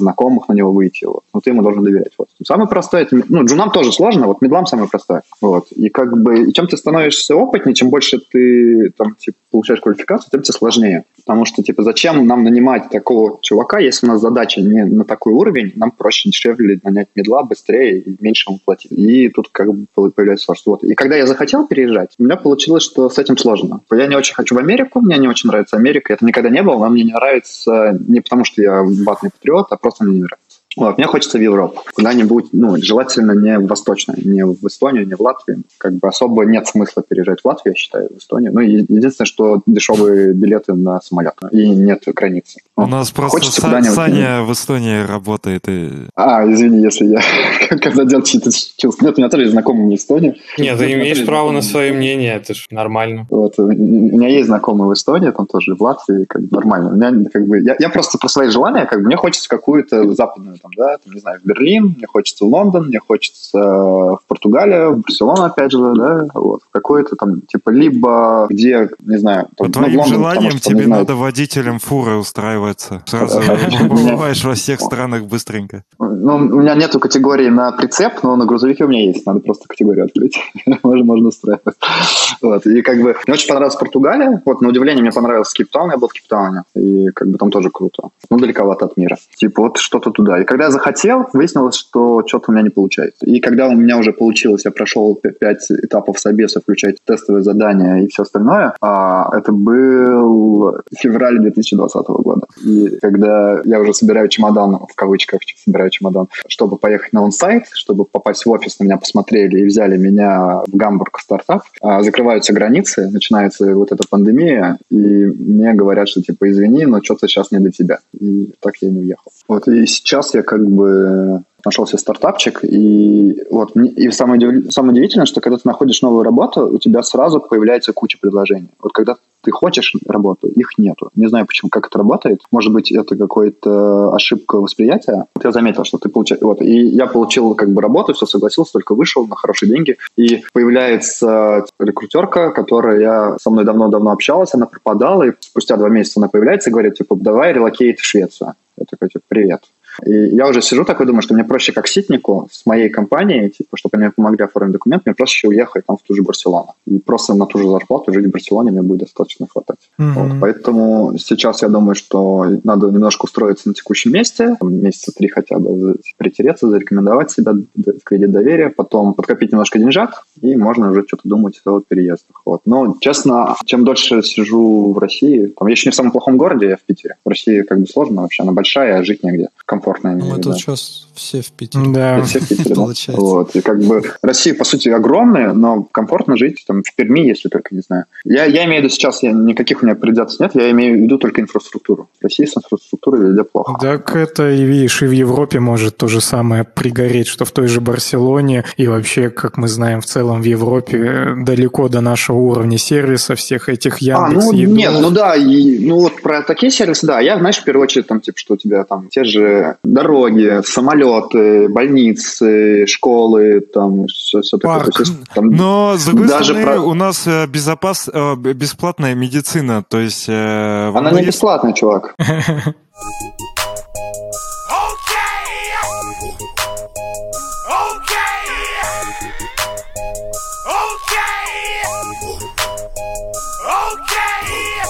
Но она да, как бы... Не бесплатно. А, подожди, я, я плачу гребаный взнос в ВМС. И я тебе могу сказать, что когда ты ИП, если у тебя больше, если мне память не изменяет, 300 тысяч рублей в год, ты платишь не 6% за ИП по упрощенке, а 7%. У тебя еще 1% уходит в ВМС. Со 100 тысяч ты еще платишь 10 тысяч рублей в ВМС. Я за всю жизнь столько не потратил врачей, столько не посетил бесплатно, сколько я уже заплатил денег в этот ВМС. Поэтому она нифига не бесплатная. Как бы каждый, каждый платит вот эти взносы в ВМС, и они идут мимо налогов. Но все равно получается получается, что даже с этими налогами у нас типа налоги не такие вот эти большие с зарплаты. Ну, для нас, ну, для там... работодателя. Дело в, дело в том, что это твои деньги, понимаешь? Что если, ну, почему в Украине в среднем зарплаты больше, чем у нас? Потому что у них все работают как ИПшники. То есть у них по-другому называется, и по сути та же. У них, причем еще у них эти ИПшники, они платят 5%, а не 6%. И у них все компании, это поставлено на поток, и компания, грубо говоря, держит человека, который все эти бумажки оформляет, бухгалтер, там, все это, и работник вообще не парится. Вот большинство компаний так работает,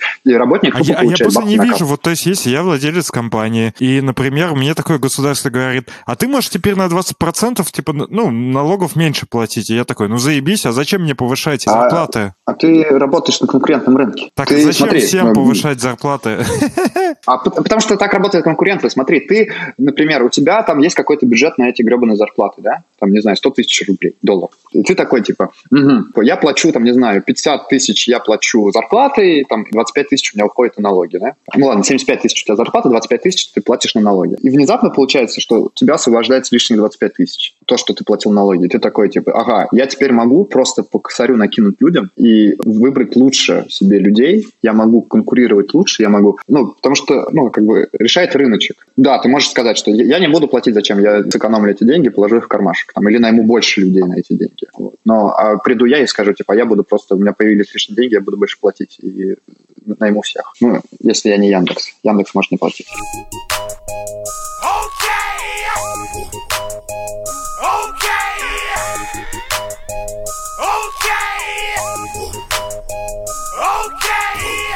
Если можно, я тогда ворвусь немного назад, Тимкой, Давай. вкинуть мысль по поводу войти в IT. Я думаю, многим может быть интересно. А, ну вот я тоже просто самоучка фактически, и мне кажется, что то, о чем ты говорил, и мой личный опыт, это больше про интерес, что там с детства кто-то все-таки увлекся компьютерами, а не наркотиками, например, в свое свободное время. Mm-hmm. Или, например, я, ну, тоже но в детстве там увлекался. не мешает, но, но мы не мешает. Э, да, как, как дуть будем говорить, там, типа, мы, но мы против, надо тут дисклеймер. Вот. Э, я, конечно, тоже в детстве там увлекался, но, по сути, как-то конкретно начал это все делать уже таком, понятно, взрослом возрасте, уже после университета. Наркотиками? Нет, ком- ком- компьютерами. И все равно это шло из интереса. Я все равно понимал, что вот я в юриспруденции что-то не взлетел, как-то я не, не понимаю, как плавать, а вроде в IT понятно как, да, и опять же, вот ты берешь, гуглишь, и если у тебя есть знание языка, то тем более там инфы просто миллиард. И я начал для себя по фану это все изучать, но все это шло из интереса. Я, я не думал о зарплате, я понимал, что я, наверное, без образования в IT смогу примерно зарабатывать, сколько в юриспруденции с высшим я зарабатываю, но это шла речь о 30-40 тысячах в месяц. Я понимал, а, но может быть побольше. Ну окей, 60, я думал. Но понятно, сейчас вообще уже цены другие. Вот сейчас, когда люди приходят, как бы, скажем так, не из интереса, а с целью за, начать зарабатывать много денег, потому что это расхайпленная тема, они приходят с немного другой мотивацией, и это их блочит. И мне кажется, это их прям сильно блочит. Они учат и такие, блин, я же прошел уже этот курс, там, ставьте любое название школы, и типа, где мое бабло, где мое бабло? А интереса у них нету, как бы интереса развиваться, про это читать, там, ну, как-то вот входить вот именно в культуру IT. Просто там какого-то набора навыков, возможно, маловато для ну, нужной мотивации, чтобы дальше развиваться в этом во всем, и чтобы найти прикольного работодателя, а не первого попавшегося. Хорошая тема ты затронул, как бы, и у меня тут есть несколько набросов, на самом деле, даже. Вот смотри, первый, там, типа, сто лет назад, наверное, уже побольше, да, там, 100, 130 лет назад, начали появляться автомобили. И автомобили тоже были такой очень нишевой штукой, и, по сути, вот эти все автомастерские первые, и тот же Генри Форд и все остальные, это были такие энтузиасты, да, которые верили в идею того, что автомобиль будет жизнеспособной идеей, что лошади умрут, ну, не умрут, в смысле, как основной источник перевозок, да, что как явление лошадей больше не будет, останутся как хобби, вот, и будут автомобили. А сейчас мы можем посмотреть, у нас там на каждом углу шиномонтажка, заправка, сервис, и этим занимаются люди не, не те, которые энтузиасты, да, которые, ну, есть, конечно, которым, которым по кайфу. Это сейчас следующий будет. В основном этим занимаются люди, чтобы зарабатывать на жизнь. И получают они, ну, типа, ну, в среднем, да, вот, это первый наброс. А второй наброс в любой сфере человек, ты вот говорил про юриста, вот есть юристы там в уголовных делах особенно, которые получают очень много, которые медийные, которые раскрученные, которые занимаются громкими делами. Смотрите, там даже там команда 29, которая стала нежелательной, я думаю, это надо сказать, да, организация. Всякие вот эти Пашаевы, которые... Пашаев, да, я, я, чтобы я чужую фамилию не это... Да, не, да, ну, да. короче, адвокат Ефремова. И как бы я уверен, что такие люди получают неприлично много, и как бы и наша айтишная зарплата для них просто это сдача в ресторане.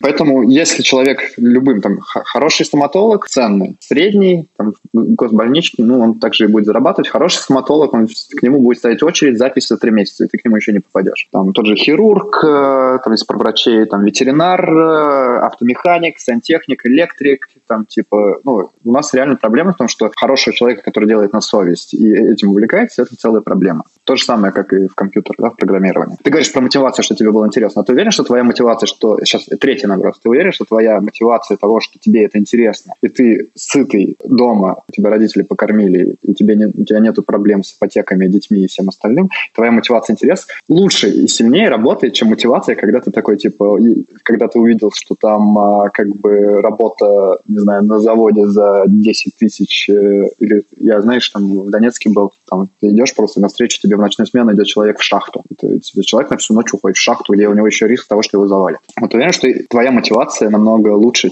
ну, не, не лучше, а как это сказать, сильнее тебя мотивирует, чем их, тех людей, которые повидали всякое дерьмо, и они понимают, что нужно поднимать детей, растить и так далее. Ну, нормальные, да, набросы. Ну, в смысле, как бы, согласен, да, согласен. Вот, и поэтому, как право. бы, ну, я, я уверен, что люди, которые идут ради денег, которым это неинтересно, либо которые не начали испытывать интерес э, со временем, то они, ну, не добьются больших зарплат, они добьются больших успехов, как и в любом деле. То есть, чтобы чем-то тебе хорошо зарабатывать, чем-то хорошо заниматься, это нужно этому посвящать свое время, посвящать свое желание и так далее. То есть, естественно, там через 10-15 лет уже можешь такой, типа, я лучше сериальчик посмотрю, чем сейчас я буду доку по Хаскелу, да, читать, который мне особо и не нужен. Видишь, я же не за то, чтобы, типа, всех ну, выйти на улицу и всех под гребенку загнать в программиста. То есть я не за это. Я про то, что очень много ребят, которые не знают, что они на самом деле клевые. И как бы очень много ребят, которых просто нужно подтолкнуть в нужную сторону. Нужно показать, что можно по-другому. Вот. А у нас, как бы, к сожалению, очень токсичная, как это сказать, культура. Okay.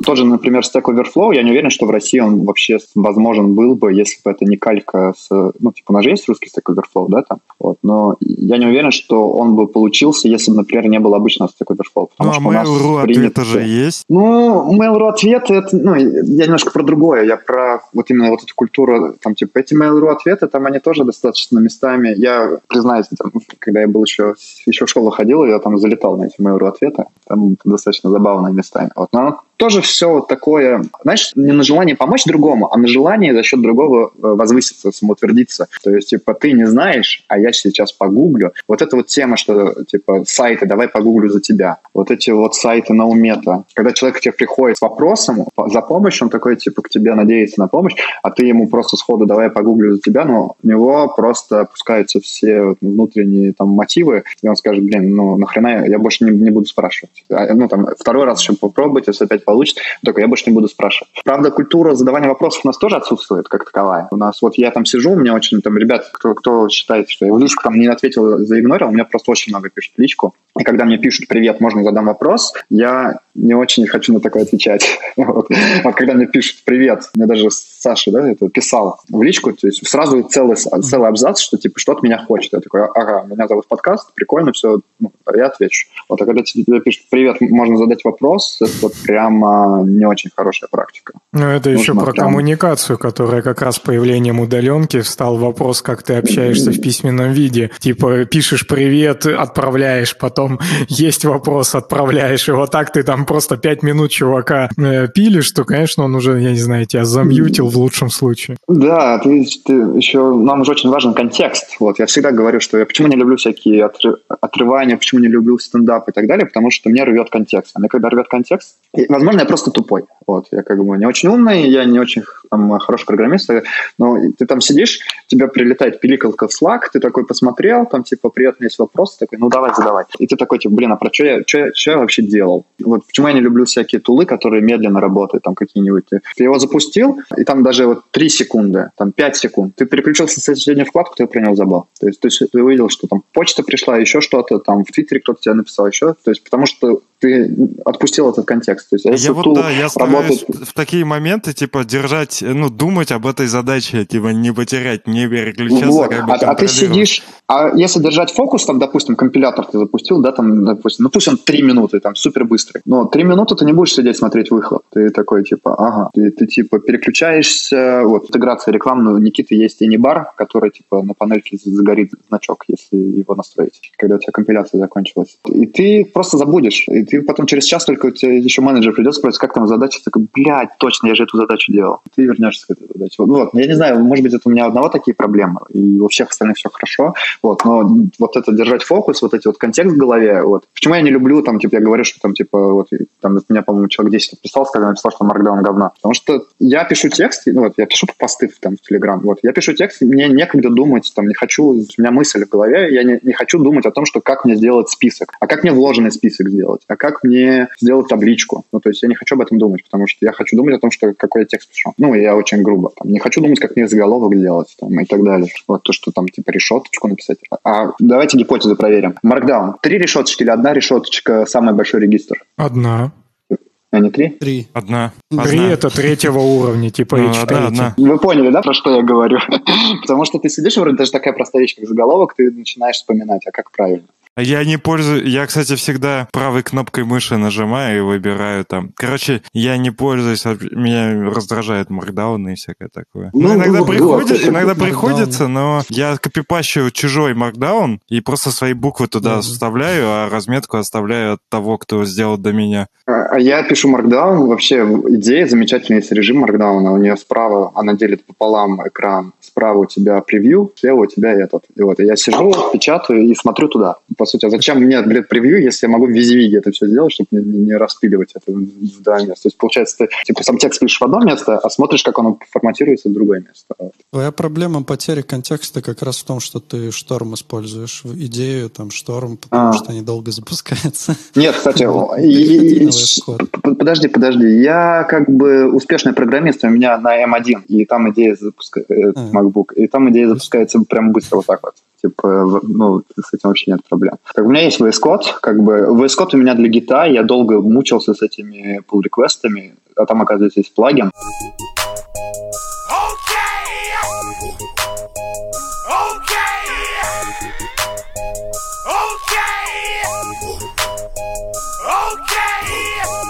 А тебе не жалко, я не знаю, сколько ты зарабатываешь, тебе не жалко было ноут покупать на М1, блядь? А, Он а мне, стоит а мне 150 же, сраных косарей. а, а мне же компенсирует компания. Нормально? Я просто добавляю его в инвойс, я там, типа, у меня железо на 3К компенсация, ну, типа, чтобы совсем не бордел. Вот, на, на трешку у меня железо, плюс, э, типа, всякие идеи, вот это все, все в инвойс добавляешь, что тебе нужно. А это, кстати, интересно, я никогда об этом не думал, но я вот э, в моем стереотипном мире удаленка и вот ра- работа на там компанию с другой стороны, это значит, что ты как бы свой компьютер покупаешь, там все сам Не-не-не, оплачиваешь, братан. а тут получается, что прям Не. хорошие условия. Ну, конечно, это зависит сильно, очень сильно зависит от компании конкретной. Вот. А что, какие И еще как бы плюшки есть. есть, кроме... А сейчас, сейчас я, я, я буду, я буду рассказывать вообще про нормальные компании, про Да, которые давай делают, так, да. То есть ты свою, можешь не про свою, а вот в общем, какие бывают. Вот, и как бы, смотри, то есть есть компания, вот, я про нее скажу, это ClearScale, который я спрашиваю, а вы ноутбук даете? Они говорят, мы даем, но вычитаем помесячно за ноутбук, типа, Мгм. чтобы в рассрочку, типа, тебе даем, а если у тебя своего нет. Я такой, типа, не, ребят, я так не работаю. Меня, короче, никуда в России не наймут, а чё, ну ладно. Я работал тут вот в галерее, в которой, типа, аутсорсовая компания. У нас всем выдают ноутбуки, то есть неважно, в каком-то городе у нас, типа, компания оригинальная из Питера, вот, не буду тоже называть, не рекламировать и так далее. Ну, я не очень люблю все эти пиар-темы, потому что согласовывать надо, да, название. То есть ты, грубо говоря, в любой точке России, там, может быть, даже в мире, тебе высылают ноутбук, тебе делают ДМС, заключают свой контракт, ну, ты работаешь как по ИП, но тебе покупают софт. Плюс еще у нас была, типа, тема, что когда вообще все офисы закрылись, у нас были офисы, типа, что люди, если, ребята, если вам нужен стол, там еще что-то, на какую-то, я не помню, на какую сумму, потому что я ничего не покупал, типа, на какую-то сумму можете там купить. Я, себе единственное с офиса забрал монитор. Вот, у меня стоит монитор, и мне никто слова не сказал, что я его забрал. Э, В компании покупали AirPods, я себе просил прошки, они мне не понравились. Я такой, типа, дайте необычное. В текущей моей компании мне говорят, мы хотим, чтобы ты, ну, все сотрудники пользовались криптой, чтобы они понимали, как это работает. Они говорят, купи хардварный криптокошелек, и мы тебе дадим, типа, крипты за бесплатно, чтобы ты пользовался. Выбери, какую крипту ты хочешь. Вот такие условия, например. И какую ты выбрал? А я пока еще не выбрал. Я думаю, ГРТ взять, не знаю. Посмотрю, которую все берут, и так ту возьму. Вот. Потом, вот тоже в компании, например, ну, у Марсиан, например, было недавно, что они делают сходки раз в год общие где-то в оффлайне. Вот. У меня тоже в компании такие Мгм. темы происходят, что, типа, это очень важно, когда ты работаешь удаленно, чтобы чувствовать плечо, вот, нужно собираться. Ну, в оффлайне, как бы, кто бы что ни говорил удаленно, вот мне нравится, когда есть возможность в офис прийти, и мне нравится, когда меня ну, не заставляют туда ходить, когда я, типа, сам свободен. То есть я не хочу ходить в офис, я уехал куда-нибудь на острова, я работаю, никому, ну, ник- никто меня не, не, не- не проверяет. Я очень не люблю компании, то есть у меня прям предубеждение, что если мне ставить тайм-трекер со скриншотилкой или еще с какой-то такой поеботой, я просто пишу заявление на увольнение. Ну, то есть я такой, типа, ребят, я, ну, я надеюсь, что все так будут делать, чтобы ребята, которые так делают, больше никого не могли нанять. Потому что, знаешь, если все начнут с этой херней работать, то у меня не останется выбора. Я не хочу с этим делать.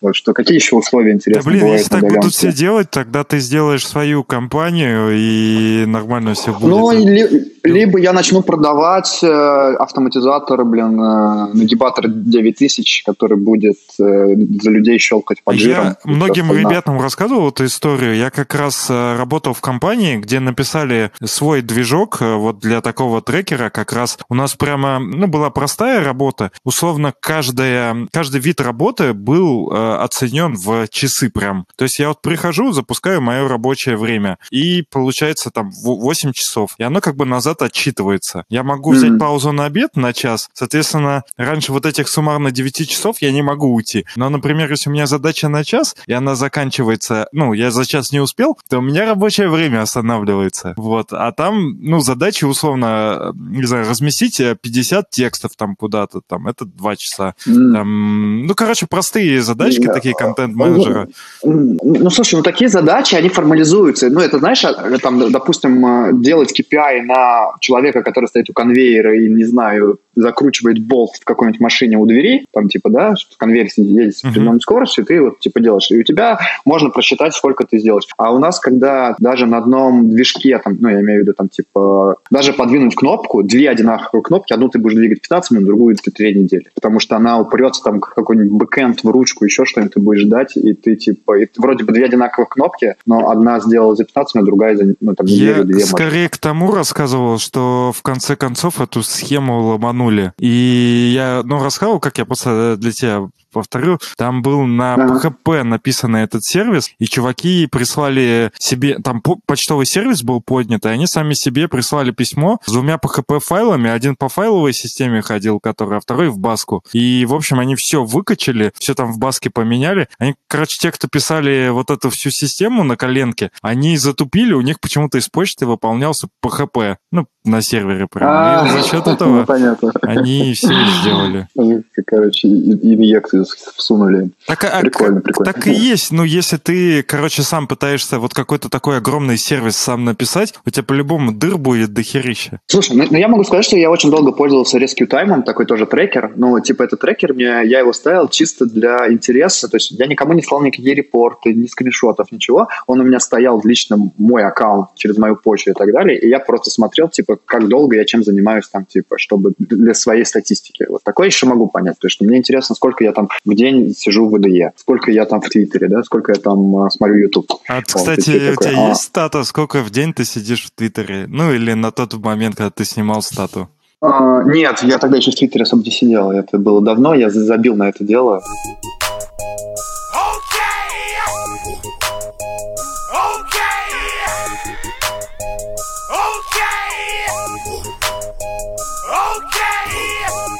Нас тут есть вопрос от Рената. Он спрашивает, э, что ты думаешь про набирающие сейчас популярность технологии no-code, low-code и конструкторы сайта? В принципе, тема неплохая, потому что я даже сам, например, часто ленюсь что-то писать. Ну, типа, я могу, и чем, да, на самом деле, когда ты можешь, тем тебе ленивее. То есть какой-то, вот, не знаю, я там брал себе лендинг делал, я тупо на коленке на ту помощь CML написал. Я даже не, не, не писал его не сам, я выдрал шаблон с GitHub и немножко его поменял. Ну, вот, это весь мой сайт.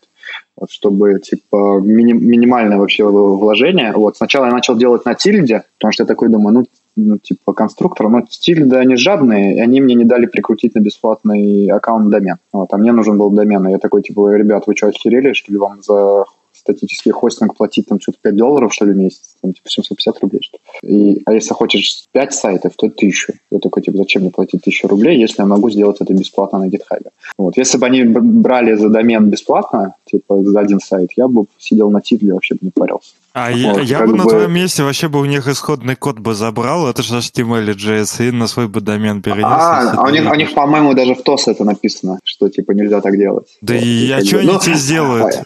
А, на самом деле, там, как бы мне не нужен был этот код, и он типа у меня выглядел достаточно противно. Я сначала посидел такой, поковырялся, поковырялся. В этом проблема. На... Проти... Вот э, на конструкторы сайта ты даже если своруешь, он будет как бы программисту на это блевотно смотреть. Вот, и как бы я, ну, я все равно взял конструктор, но у GitHub есть тема, типа вот этот GitHub Pages, которая, вот. Я оттуда выдрал тему, CSS-ку, сделал у меня как бы. И, и за счет того, что я украл CSS-ку, я не могу ее править, потому что она, знаешь, когда ты сам пишешь CSS-ку, ты ее же форматируешь по, там, по блокам, там типа это, а я ее спиздил, и она в одну вот такую вот строку, типа без переносов. Так, а и тебе- я такой сижу, такой думаю. А, а я не, же Prettifier все. Ну, в смысле, даже в VS Code ты можешь ее вставить, А- а и там мне- будет не- не- э, Prettifier Я думаю, даже вот А, э, в ну- в тем, чем ты же идеей пользуешься, скорее всего, ты ставишь, ну, идея распознает, и тебе просто надо загуглить, э, какой ход кей тебе это распарсит. Идея, идея распознала, что это CSS, но она мне сказала, купи ультимейт, и я тогда тебе все сделаю. Я такой, типа, иди в жопу. VS Code сделайте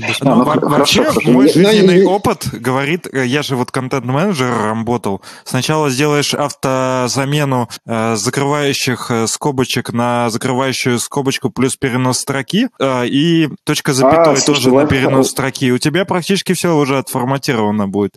Live. Ну, я, я просто, знаешь, я это делал, типа, это не основной моя деятельность. Мне, мне нужно было, типа, сайт, я, типа, собрал, потом, типа, я еще погуглил, как эти сделать колонки, блин. Я, же- ну, я не фронтендер еще, типа, я не юный, я не фронтендер, поэтому очень удачно попал на подкаст. Ну, вот. И я такой сижу и такой, ну, ладно, ну, типа, вроде смотрится, ладно, мне нравится, не противно, все, это- на этом остановимся. То есть просто еще я, я раньше капец был перфекционист, ребят. Просто вы бы знали. Начинаешь блог вести, я начинал раз в 50, наверное. Начинаешь блог вести с, с подниманием своего движка. Ты поднял движок, ты такой, типа, писать нечего. У тебя висит, висит, висит, ты его такой, ладно, за- забил. И поэтому я начал писать просто в Телеграме, потому что я такой думаю, будет контент, буду думать уже, куда его девать. И я борюсь вот с этим перфекционизмом, то есть я такой, лучше пусть будет хоть что-то, но оно будет. Еще у нас, э, я заметил, очень мы боимся показывать свою работу. Ну, я имею в виду про СНГ, ру- русские ребятки, да, русскоязычные. Мы очень боимся показывать свою работу, стесняемся, что нас будут судить, что нас будут над нами будут смеяться. Ну, Может быть, это все тоже из этой же токсичной культуры вытекает. Вот. И мы не умеем себя презентовать. И поэтому я сейчас прямо очень сильно рефлексирую все остальное. То есть я такой, типа, я там тестовые задания на GitHub, делаю стримы, решаю какие-то задачки на GitHub. То есть все, типа, показываю. То есть все, что я делаю. Там, типа, резюме у меня попросили, сразу же отправляешь. Вот. А, а там, знаешь, бывает, человек приходит такой, типа, помоги мне с работы. Я такой, покажи резюме. Он такой, вечером напишу, обновлю его, тебе пришлю. Проходит две недели, так и не, ну, типа, человек пропал. Привет, Влад. А, Влад, кстати, крутой чувак, я Влад смотрел. Влад видосы крутой канале. вообще. Да. А, можно я, да, рекламку сделаю? Влад, короче, запустил э, новый, ну, не знаю, шоу, хорошее слово или нет, но у него новый канал на Ютубе, он делает короткие ролики по алгоритмам, называется LeetCode Patterns. Чувак просто разбирает все основные алгоритмы, как их решать, и короткими роликами, там не часовыми, а там 3-4 минуты разбирает. Кому интересно алгоритмы на собеседование, ставьте лайки, подписывайтесь на Влада.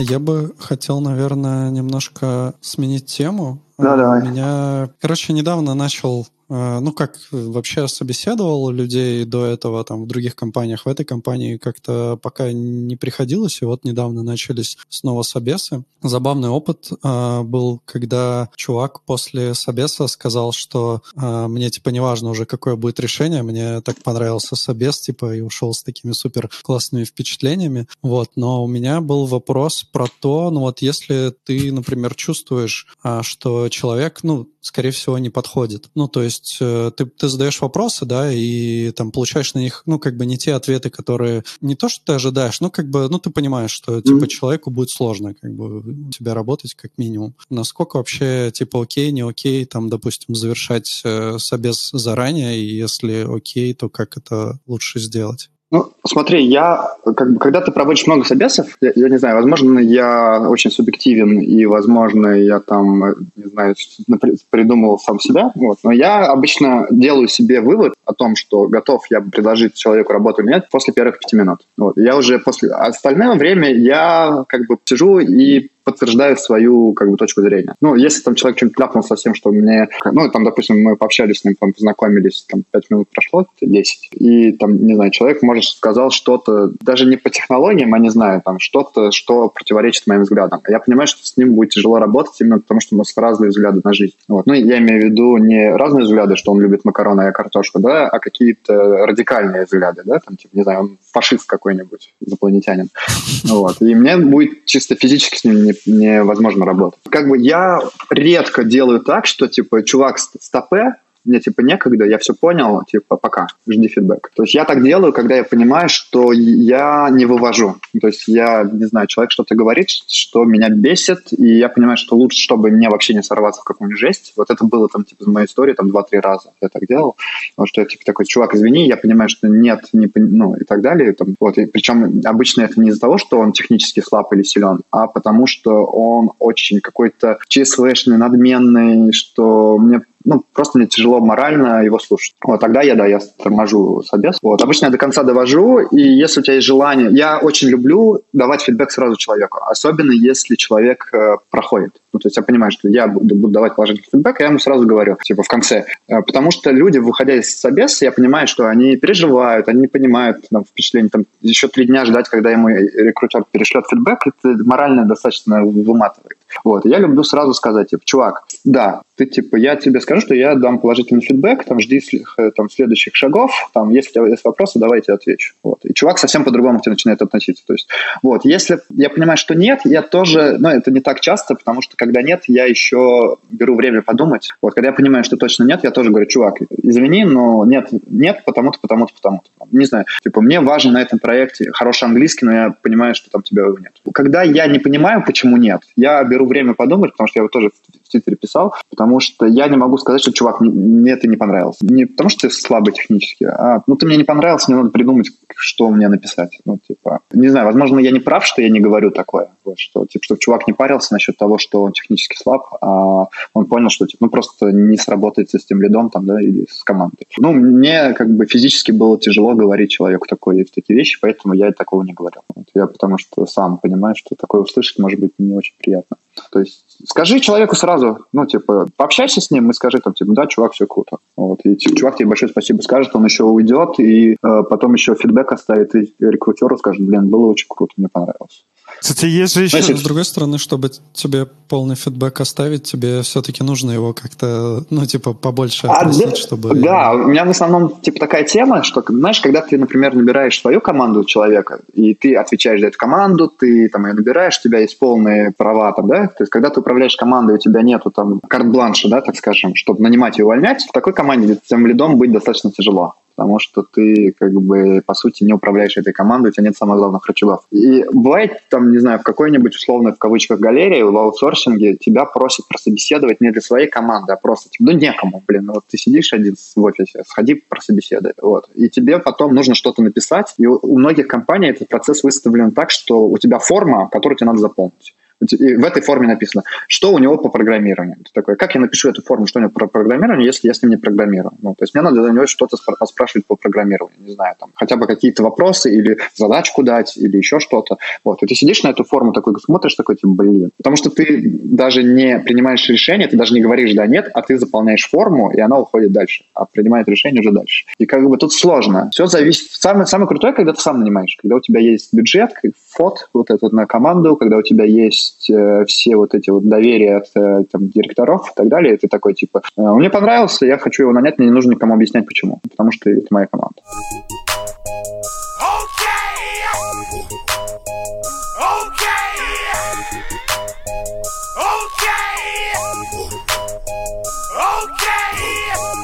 У меня есть только просто не особо продолжая этот тред, скорее это в предыдущий тоже тред про Твиттер, там чуть-чуть было. Ты вот упоминал, понятно, что Твиттер, сразу как, как, ну, даже ты используешь какие-то слова, что показано, что ты за этим следишь, как он растет, да, то есть ты его развиваешь, что ты упомянул там телега, пока вот не выросла, и как-то как будто это тебе грустно mm-hmm. и так далее. То есть ты этим всем выглядит целенаправленно занимаешься. А есть какая-то, ну, сакральная цель, для чего чего ты это делаешь, ну, я не знаю, там, потом рекламу продавать, там, просто для собственного, как, ну, какой-то радости, для имиджа, еще для чего-то, ну, то есть, в принципе, вот для, для чего ты этим занимаешься? Ну, знаешь, как бы у трамвая нет цели, только путь, у самурая нет цели, только путь. Вот. Я, на самом деле, вот ты упоминал вначале, что, типа, в детстве мы занимались этим, потому что там компьютером, потому что там было интересно. А вот сейчас мне, типа, это интересно, потому что это какое-то новое для меня занятие. Не знаю, что будет там через год, через два. Может быть, я выиграю и просто закрою Твиттер. Ну, а вообще цель какая? Ну, типа, нет, продавать рекламу, э, раскрою небольшой секрет, Твиттер не монетизируется. Твиттер очень хорошо вирусится, но денег там очень мало, и почти никто не продает, там, не зарабатывает. Там. Возможно, я не знаю про какие-то корнер-кейсы, вот, но... Мне кажется, ну, массе. Вакансии можно продавать как раз с таких аккаунтов. Вакансии будут в бусте, ребят. Будут в бусте. Вот. А типа в Твиттере, да, я ретвичу абсолютно бесплатно. Там я знаю, что есть ребятки, которые, у которых много тысяч подписчиков, там ретвит 100 рублей. Я не знаю, сколько они много зарабатывают, но Потом, я знаю, что в Телеграме реклама тоже копейки. Я такой, я, я бы наглял, ко мне приходили, я говорю, типа, 5 тысяч пост. И ваш текст. Если буду писать текст я, то 7. Ну, я так, ну, я просто сижу такой, типа, ну, из-за двух тысяч мне злить э, людей, которые читают мой канал, ну, я не хочу. Из-за трех тысяч. А ну, у нас типа, такая же дилемма с подкастом, а нас еще четыре, ты представляешь? Ну, то есть, вот ты там говоришь, Вам например, 5-7, да, а нам, типа, на 4 умножить, и мы такие, блядь, нам же никто столько платить не будет, а меньше нам тоже, типа, нафига нужно. И из-за этого мы зачастую даже не можем нормально сказать, сколько что стоит, потому что мы как-то вот в том пространстве, что сколько мы хотим, нам не заплатит, а сколько нам мы прикидываем, что заплатит, мы не особо обычно хотим. Вот, да, и ты такой сидишь и думаешь, из-за двух тысяч, ну, типа, две тысячи, это что, это даже один раз в супермаркет сходить покушать взять, там, пиво попить, ну, как бы, блядь, ну, я могу себе две тысячи позволить и сам да, то есть я не, не помираю с голоду, там, разработчик. И вот, а самое интересное, что приходит, типа, тебя рвут контекст, спрашивают, сколько стоит реклама, и ты такой сидишь и думаешь, сколько же вам зарядить, и так далее, говоришь, пять тысяч, давайте, все. И человек, люди просто пропадают. Там, не говорят, ой, дорого, не, мы придем попозже, мы нет. Я, я подумал, что, типа, я буду говорить просто, типа, 50 тысяч, все. Я думаю, что не берут рекламу, не берут рекламу, потому что она дешевая, и какой-то подвох. Надо брать много. Вот. Топовые, я знаю, что на Ютубе реклама стоит, знаете, ЧБД, которые, что было дальше, mm-hmm. которые стендап, стендап-комики там сидят. Вот. У них там типа около 500 тысяч один, одна интеграция. У них за выпуск там по 2-3 интеграции. Вот. Посчитайте, сколько они зарабатывают. Надо как вот. Гордон. Вот вчера вышел Дудь с Гордоном, мы активно это обсуждаем Сейчас уже который день. Ну иди ты нахуй, короче, все, нам не по пути с тобой. Он там объяснил, э, в чем точно можно согласиться, что Гордон любит деньги и любит их получать, поэтому, возможно, он что-то понимает. Я, вот, я очень сильно хотел, когда я посмотрел выпуск Гордона, меня очень триггернуло, я хотел написать текст, потому что я думаю, что многие, кто посмотрит Гордона и посмотрит потом мой твиттер и, на, и увидит, что я топлю за деньги, а потом смачит с тем, что говорит Гордон, как он выглядит, что он типа очень типа жалкий. Вот, я хочу сказать, ребят, деньги, вот что я топлю, это типа деньги, во-первых, это самоуважение, а во-вторых, деньги это не цель, деньги это ресурс. И когда я говорю, что нужно зарабатывать хорошо, и, например, когда я говорю, что если мне сейчас предложит Роскомнадзор 900 тысяч в месяц, я пойду работать в Роскомнадзор, но я только пойду только работать, ну, условно, на год-два, чтобы вот эти вот деньги, которые они платят, получается, экстра деньги, да, я их складываю, и либо параллельно делаю свой проект, который потом меня будет, ну, то есть, и не то, чтобы я собираюсь там работать там на Сбербанк за 900 тысяч, там, 50 лет. Типа, деньги — это не цель, деньги — это ресурс, который позволяет тебе запустить свои проекты, который позволяет тебе помочь родителям, который позволяет Но тебе, Роскомнадзор знаю, же сажает людей за хуйню. Тебе не стыдно будет, что твои да. деньги э, частично полученные за то, что чувака посадили там за то, что он Гитлера на странице картинку выложил? Так, нет, а это же не, не Роскомнадзор сажает. А ну, типа, Роскомнадзор, грубо говоря, что делает Роскомнадзор? Он такой, типа... Стучит на людей, суд, а сажают другие люди. Да, э, суд постановил... Блокирует сайты Навального. Они даже не блокируют. Соловьев вот ты сам, ты сам заходишь но в не Твиттер, сажает. Ты пользователь Твиттера, они блочат в Твиттер, а ты идешь к ним работать. Я, я без VPN вообще в интернет не хожу, если что. Вот, вот единственный главный подкаст, чтобы не тупил связь. А, я, я могу сказать, что РКН даже не блочит. РКН пишет провайдерам бумажки, какие адреса заблочить. И, не знаю, вы замечали или нет, сейчас это получше стало. На самом заре... Сталин, Сталин тоже никого не убивал. Ну да, он тоже подписывал бумажки, да, хорошо. Но я про то, что, блин, ну, как бы это все очень сильная риторика, потому что Роскомнадзор никогда тебе не заплатит столько денег, сколько бы, потому что там много же желающих. Я еще могу сказать, что многие, кто занимаются вот этой темой в Роскомнадзоре, в ФСБ, полиции и так далее, ребята, они же очень сильно все считают, что они стоят на страже от внешних и внутренних врагов России, что пятая колонна и так далее. То есть у них очень сильно есть свои убеждения, почему они это делают.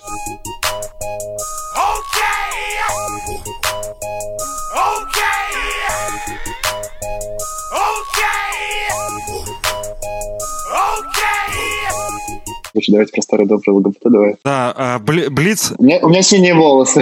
ру- рубрика э, Бли- Блиц, как ты относишься к ЛГБТ? А, нейтрально. Ну, типа, у меня есть друзья, которые геи. Ну, типа, друзья в смысле товарищи, да? Вот, я знаю, что они геи, и мне как бы совершенно правильно, я с ними общаюсь, там, типа, и так далее. У меня есть люди, которые плохо к ним относятся, и как бы нормально. Я, если что, не являюсь, как это правильно сказать, чтобы никого не обидеть, Меньшинством. К- к- меньшинством, да, никаким не, не отношусь. Несмотря на то, что у меня синие Вопрос. волосы, Как ты относишься к Крыму? Как ты считаешь, чья это территория? А, ну, меня вообще под монастырь подводится. Ты можешь сказать, я, я, я не считаю... хочу отвечать. а, До к- 60-го года, после 60-го года и после 2014 года. А, Крым принадлежит жителям Крыма. А, Референдум был не всё. э, очень честный, не очень честный, и я считаю, что по правилам, ну, правильно, они должны переиграть это.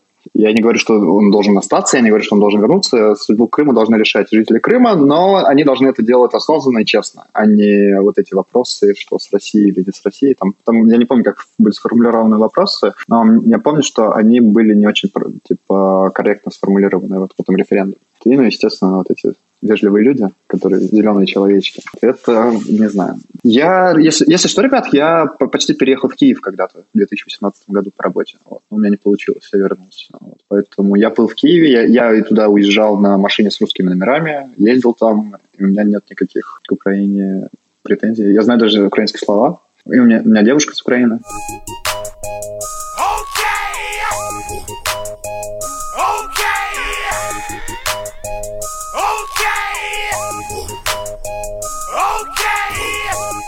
Нас э, тут Ренат еще говорит, короче, есть такая тема, предыстория. Мы на Патреоне собрали там определенную сумму денег в месяц, э, за которой мы пообещали людям что-нибудь полайфкодить, а теперь у нас проблема в том, что мы не знаем, что полайфкодить. И вот Ренат предлагает у тебя спросить, что нам А, я могу предложить, на самом деле, я же запустил еще один проект. Ну, как запустил? Просто создал Discord-чат, да, и там это.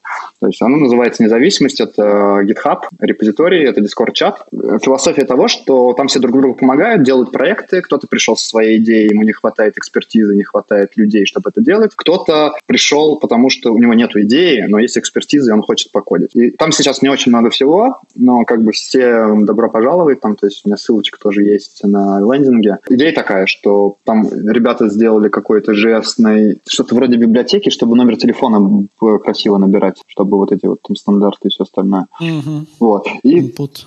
Там обсуждение, там это, и там, типа, можно просто притащить свою идею, и людям, там сейчас у меня 400 человек на Дискорде, но нету людей, которые хотят тащить проекты, на самом деле. Очень много людей, которые хотят присоединиться, а, а- а я немножко перегружен, чтобы это все втянуть. Поэтому, если у вас есть идеи, чтобы покодить, вот, у меня, у меня есть идеи. Я очень хочу текстовый редактор, клон макосовских ноутс, потому что они проприетарные, и мне не хватает, чтобы туда до- докинуть фичей очень хочу клон. Я хочу сделать для своего лендоса счетчик просмотров, мне не хватает, чтобы я по, ссылочкам видел это. Ну, и типа это простой API-кол, который будет где-нибудь на сервере, на бэкэнде крутиться. Идея у меня, я могу сказать, что сейчас, чтобы вот э, там типа кодить что-то, а, я вспомнил, я хотел для Твиттера сделать плагин, чтобы я мог у каждого человечка оставлять свою кастомную запись, которую никто не видит, только я. Ну, типа, я могу зайти на профиль к человеку и написать, типа, душнило. И я буду... Или почему я его забанил, или Такая почему я его замьютил. тема про- покерная программа, когда там собирают статистику, и ты можешь, типа, еще о каждом игроке в покер, типа, ставить свои заметки. И если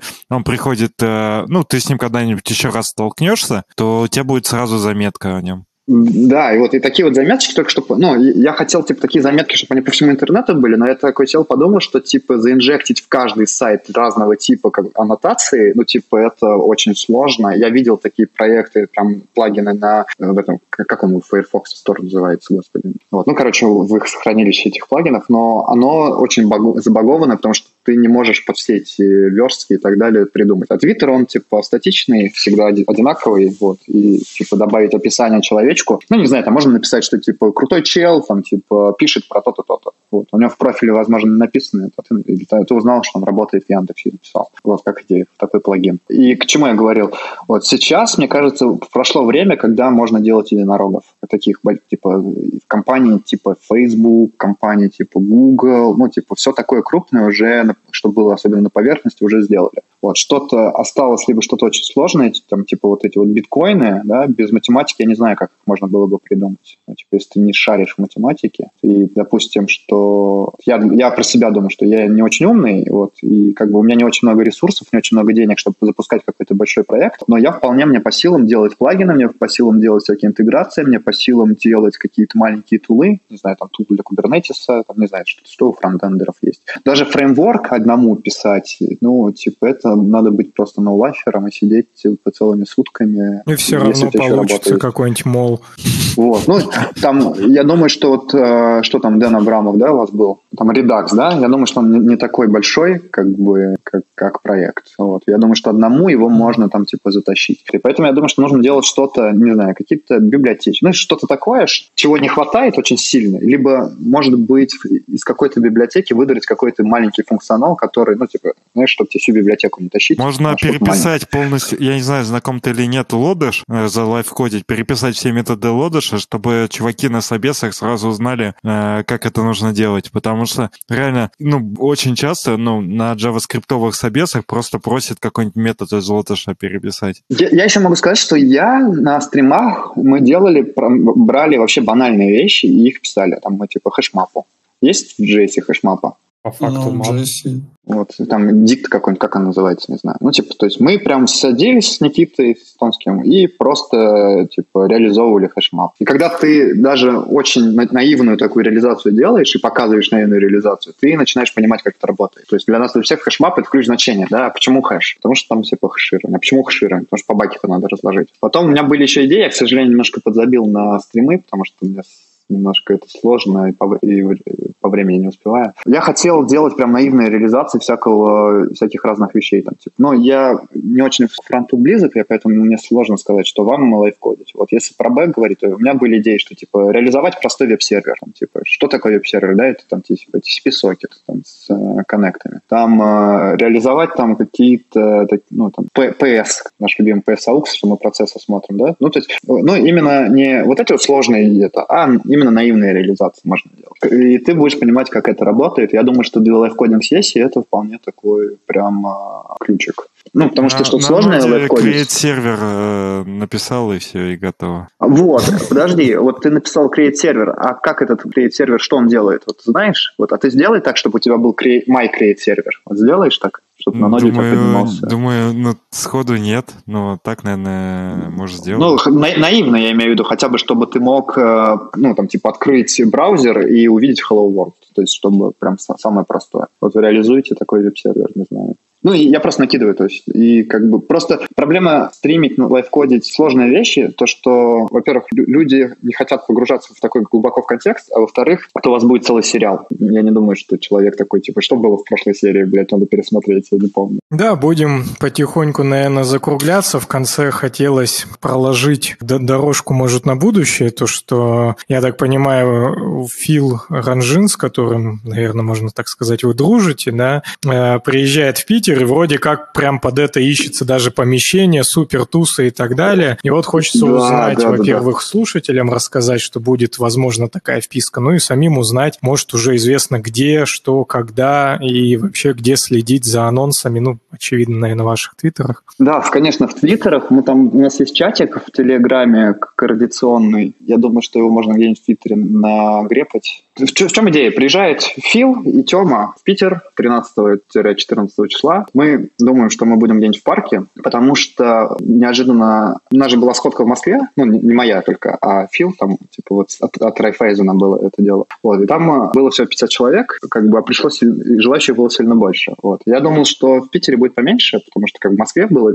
типа 50 с небольшим. А сейчас мы удивляемся, что у нас 150 уже тех, кто заявился, что придет. Всего в чатике уже около 300 человек, и я думаю, что это еще не предел. Вот. И нам хотелось, конечно, помещение со сценой. Вот. Нам хотелось бы какого-нибудь спонсора, чтобы там, мы всегда рады порекламировать хороших людей, потому что 150 человек напоить пивом и снять помещение, ну, типа, это достаточно... Делать это за свой счет, это не очень. Ну, а не в Роскомнадзоре работаем, в конце концов. Да, да, да, да. Не думали, кстати, спросить JetBrains? У них, ну, я, конечно, не а, уверен, а, что они разрешат там пить пиво, но у них есть классное большое помещение со сценой. Вот, короче, дело в чем? В том, что мы спрашивали много кого. Мы спрашивали, наверное, всех более-менее активных, кто в Твиттере и айтишной компании присутствует, начиная и в личку и так далее, и людей, которые... И не только компании, типа людей, кто там работает, мы дергали, кого знаем. Все нам сказали, что сейчас пандемия коронавируса, ребят, лучше перенесите, переложите и так далее. И мы, в общем, сидим без спонсоров, без этого, и думаем, что будем делать за свой счет.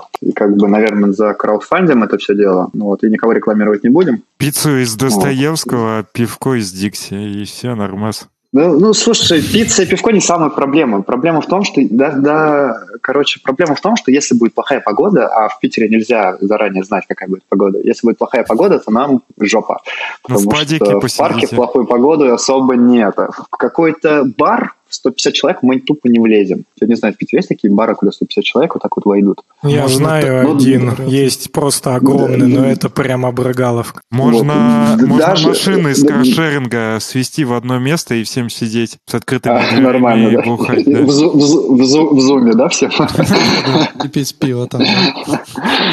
Нормально. Вот, и поэтому, как бы, знаешь, там, типа, было бы даже 50 человек, там, в Москве сначала перед Райфайзовской сходкой мы просто собрались в баре, там у нас было что-то около 20-30 человек, и мы поместились в баре, и было вполне нормально, там, и как бы, и все, и никто не ушел обиженный. Вот, а 150 это уже, ну, даже, пусть даже треть, пусть даже не придет, допустим. Вот, даже 100 человек. Как Варик, кстати, 100 чел... еще можно попробовать, если в кабеле же у них, типа, арендуют периодически вот этот вот, ну, типа, их э, ангар, вот, ну, я, конечно, не знаю вообще, какие там цены и сдают ли они, но это, мне ну, кажется, ну, было бы довольно атмосферненько. Нет, было бы атмосферненько, просто ангар, я думаю, нам будет многовато, а в принципе там типа снять какой-то лофт, который там типа условно 200 человек, нам вполне по силам даже сами. Просто не хочется заморачиваться, типа не хочется делать билеты, хочется, чтобы это все было на чили. Э, я думаю, что там будут не только питанисты и фронты, там будут, наверное, очень разношерстная команда. Приезжают люди специально на эту сходку из Новосиба, приезжают из Москвы, мы Фил с Тёмой, естественно, из Иванова. Ну, типа люди прям едут целенаправленно в Питер, чтобы попасть на это. Из Ижевска, я знаю, парнишка едет. Вот. Как бы люди едут специально, чтобы ну, попасть на эту тусовку, а нас всех, а нас все кинули и сказали, что сейчас коронавирус, мы ничего не проводим, никакие темы не делаем, и как бы, извиняйте, парни, вот, переносите. А самое интересное, что проводят алые паруса, чемпионат мира по футболу, типа всякие другие вещи, типа все забили на маски, никто ничего не делает. Там, да, хорошо, больница переполнена. Меня вот это лицемерие немножко делает грустно. Надо прививаться, и будет не так страшно возможно. Ну, я слышал типа теорию, что прививка не отменяет того, что ты можешь быть переносчиком. Как ну, бы, да, если, к, если к этому относиться прям совсем, совсем, совсем, совсем серьезно, то нужно сидеть дома и ждать, пока не привьется 90% людей. Вот, а это, я думаю, что еще года два, наверное, будет идти тема. Я думаю, что нужно привыкать жить с коронавирусом. Я вот на самом деле очень сильно хочу курить, мы уже два часа, да? Да, да мы уже будем закру... да, да, да. закругляться. А у нас там вообще люди, у нас люди-то на Ютубе есть вообще интересно? Ну, смотри, 67 человек. На самом деле они начали отваливаться вот, ну, буквально недавно. Там было по Блин, это, ну, для нас это довольно многовато. Особенно на втором часу. Ну, ну, ну мы... третьем. Нет, нет, знаешь, сам, самое грустное, когда ты такой, типа, пообещал пацанам, что на Хаскеле по лайфкоде, что такой, типа, еще особый Хаскел не знаешь, и приходишь, и тебе все, да, да, да, да, давай, и ты потом сидишь на стриме и видишь, что у тебя, типа, 7 человек на стриме. Такой, охуенно. А когда ты сидишь с питоном, там типа 50 человек в разнобой тебе говорят, как тебе писать код. Ты такой, блин, вот вам, и, вот вам и техническая дискуссия. Да, ну тогда будем заканчивать. Э, спасибо тебе большое. Ну, вам спасибо. Зовите еще, с удовольствием приду. Был прикольно. Да, спасибо, было классно. Пока. Да, всем пока. Всем, всем пока, ребят. Далеко не пустая душа Верю, сможем свободно дышать Я буду всегда рядом подаст мой огонь Я за ней пойду в бой Мы гордо носим наши имена Далеко не пустая душа Верю, сможет свободно дышать Я буду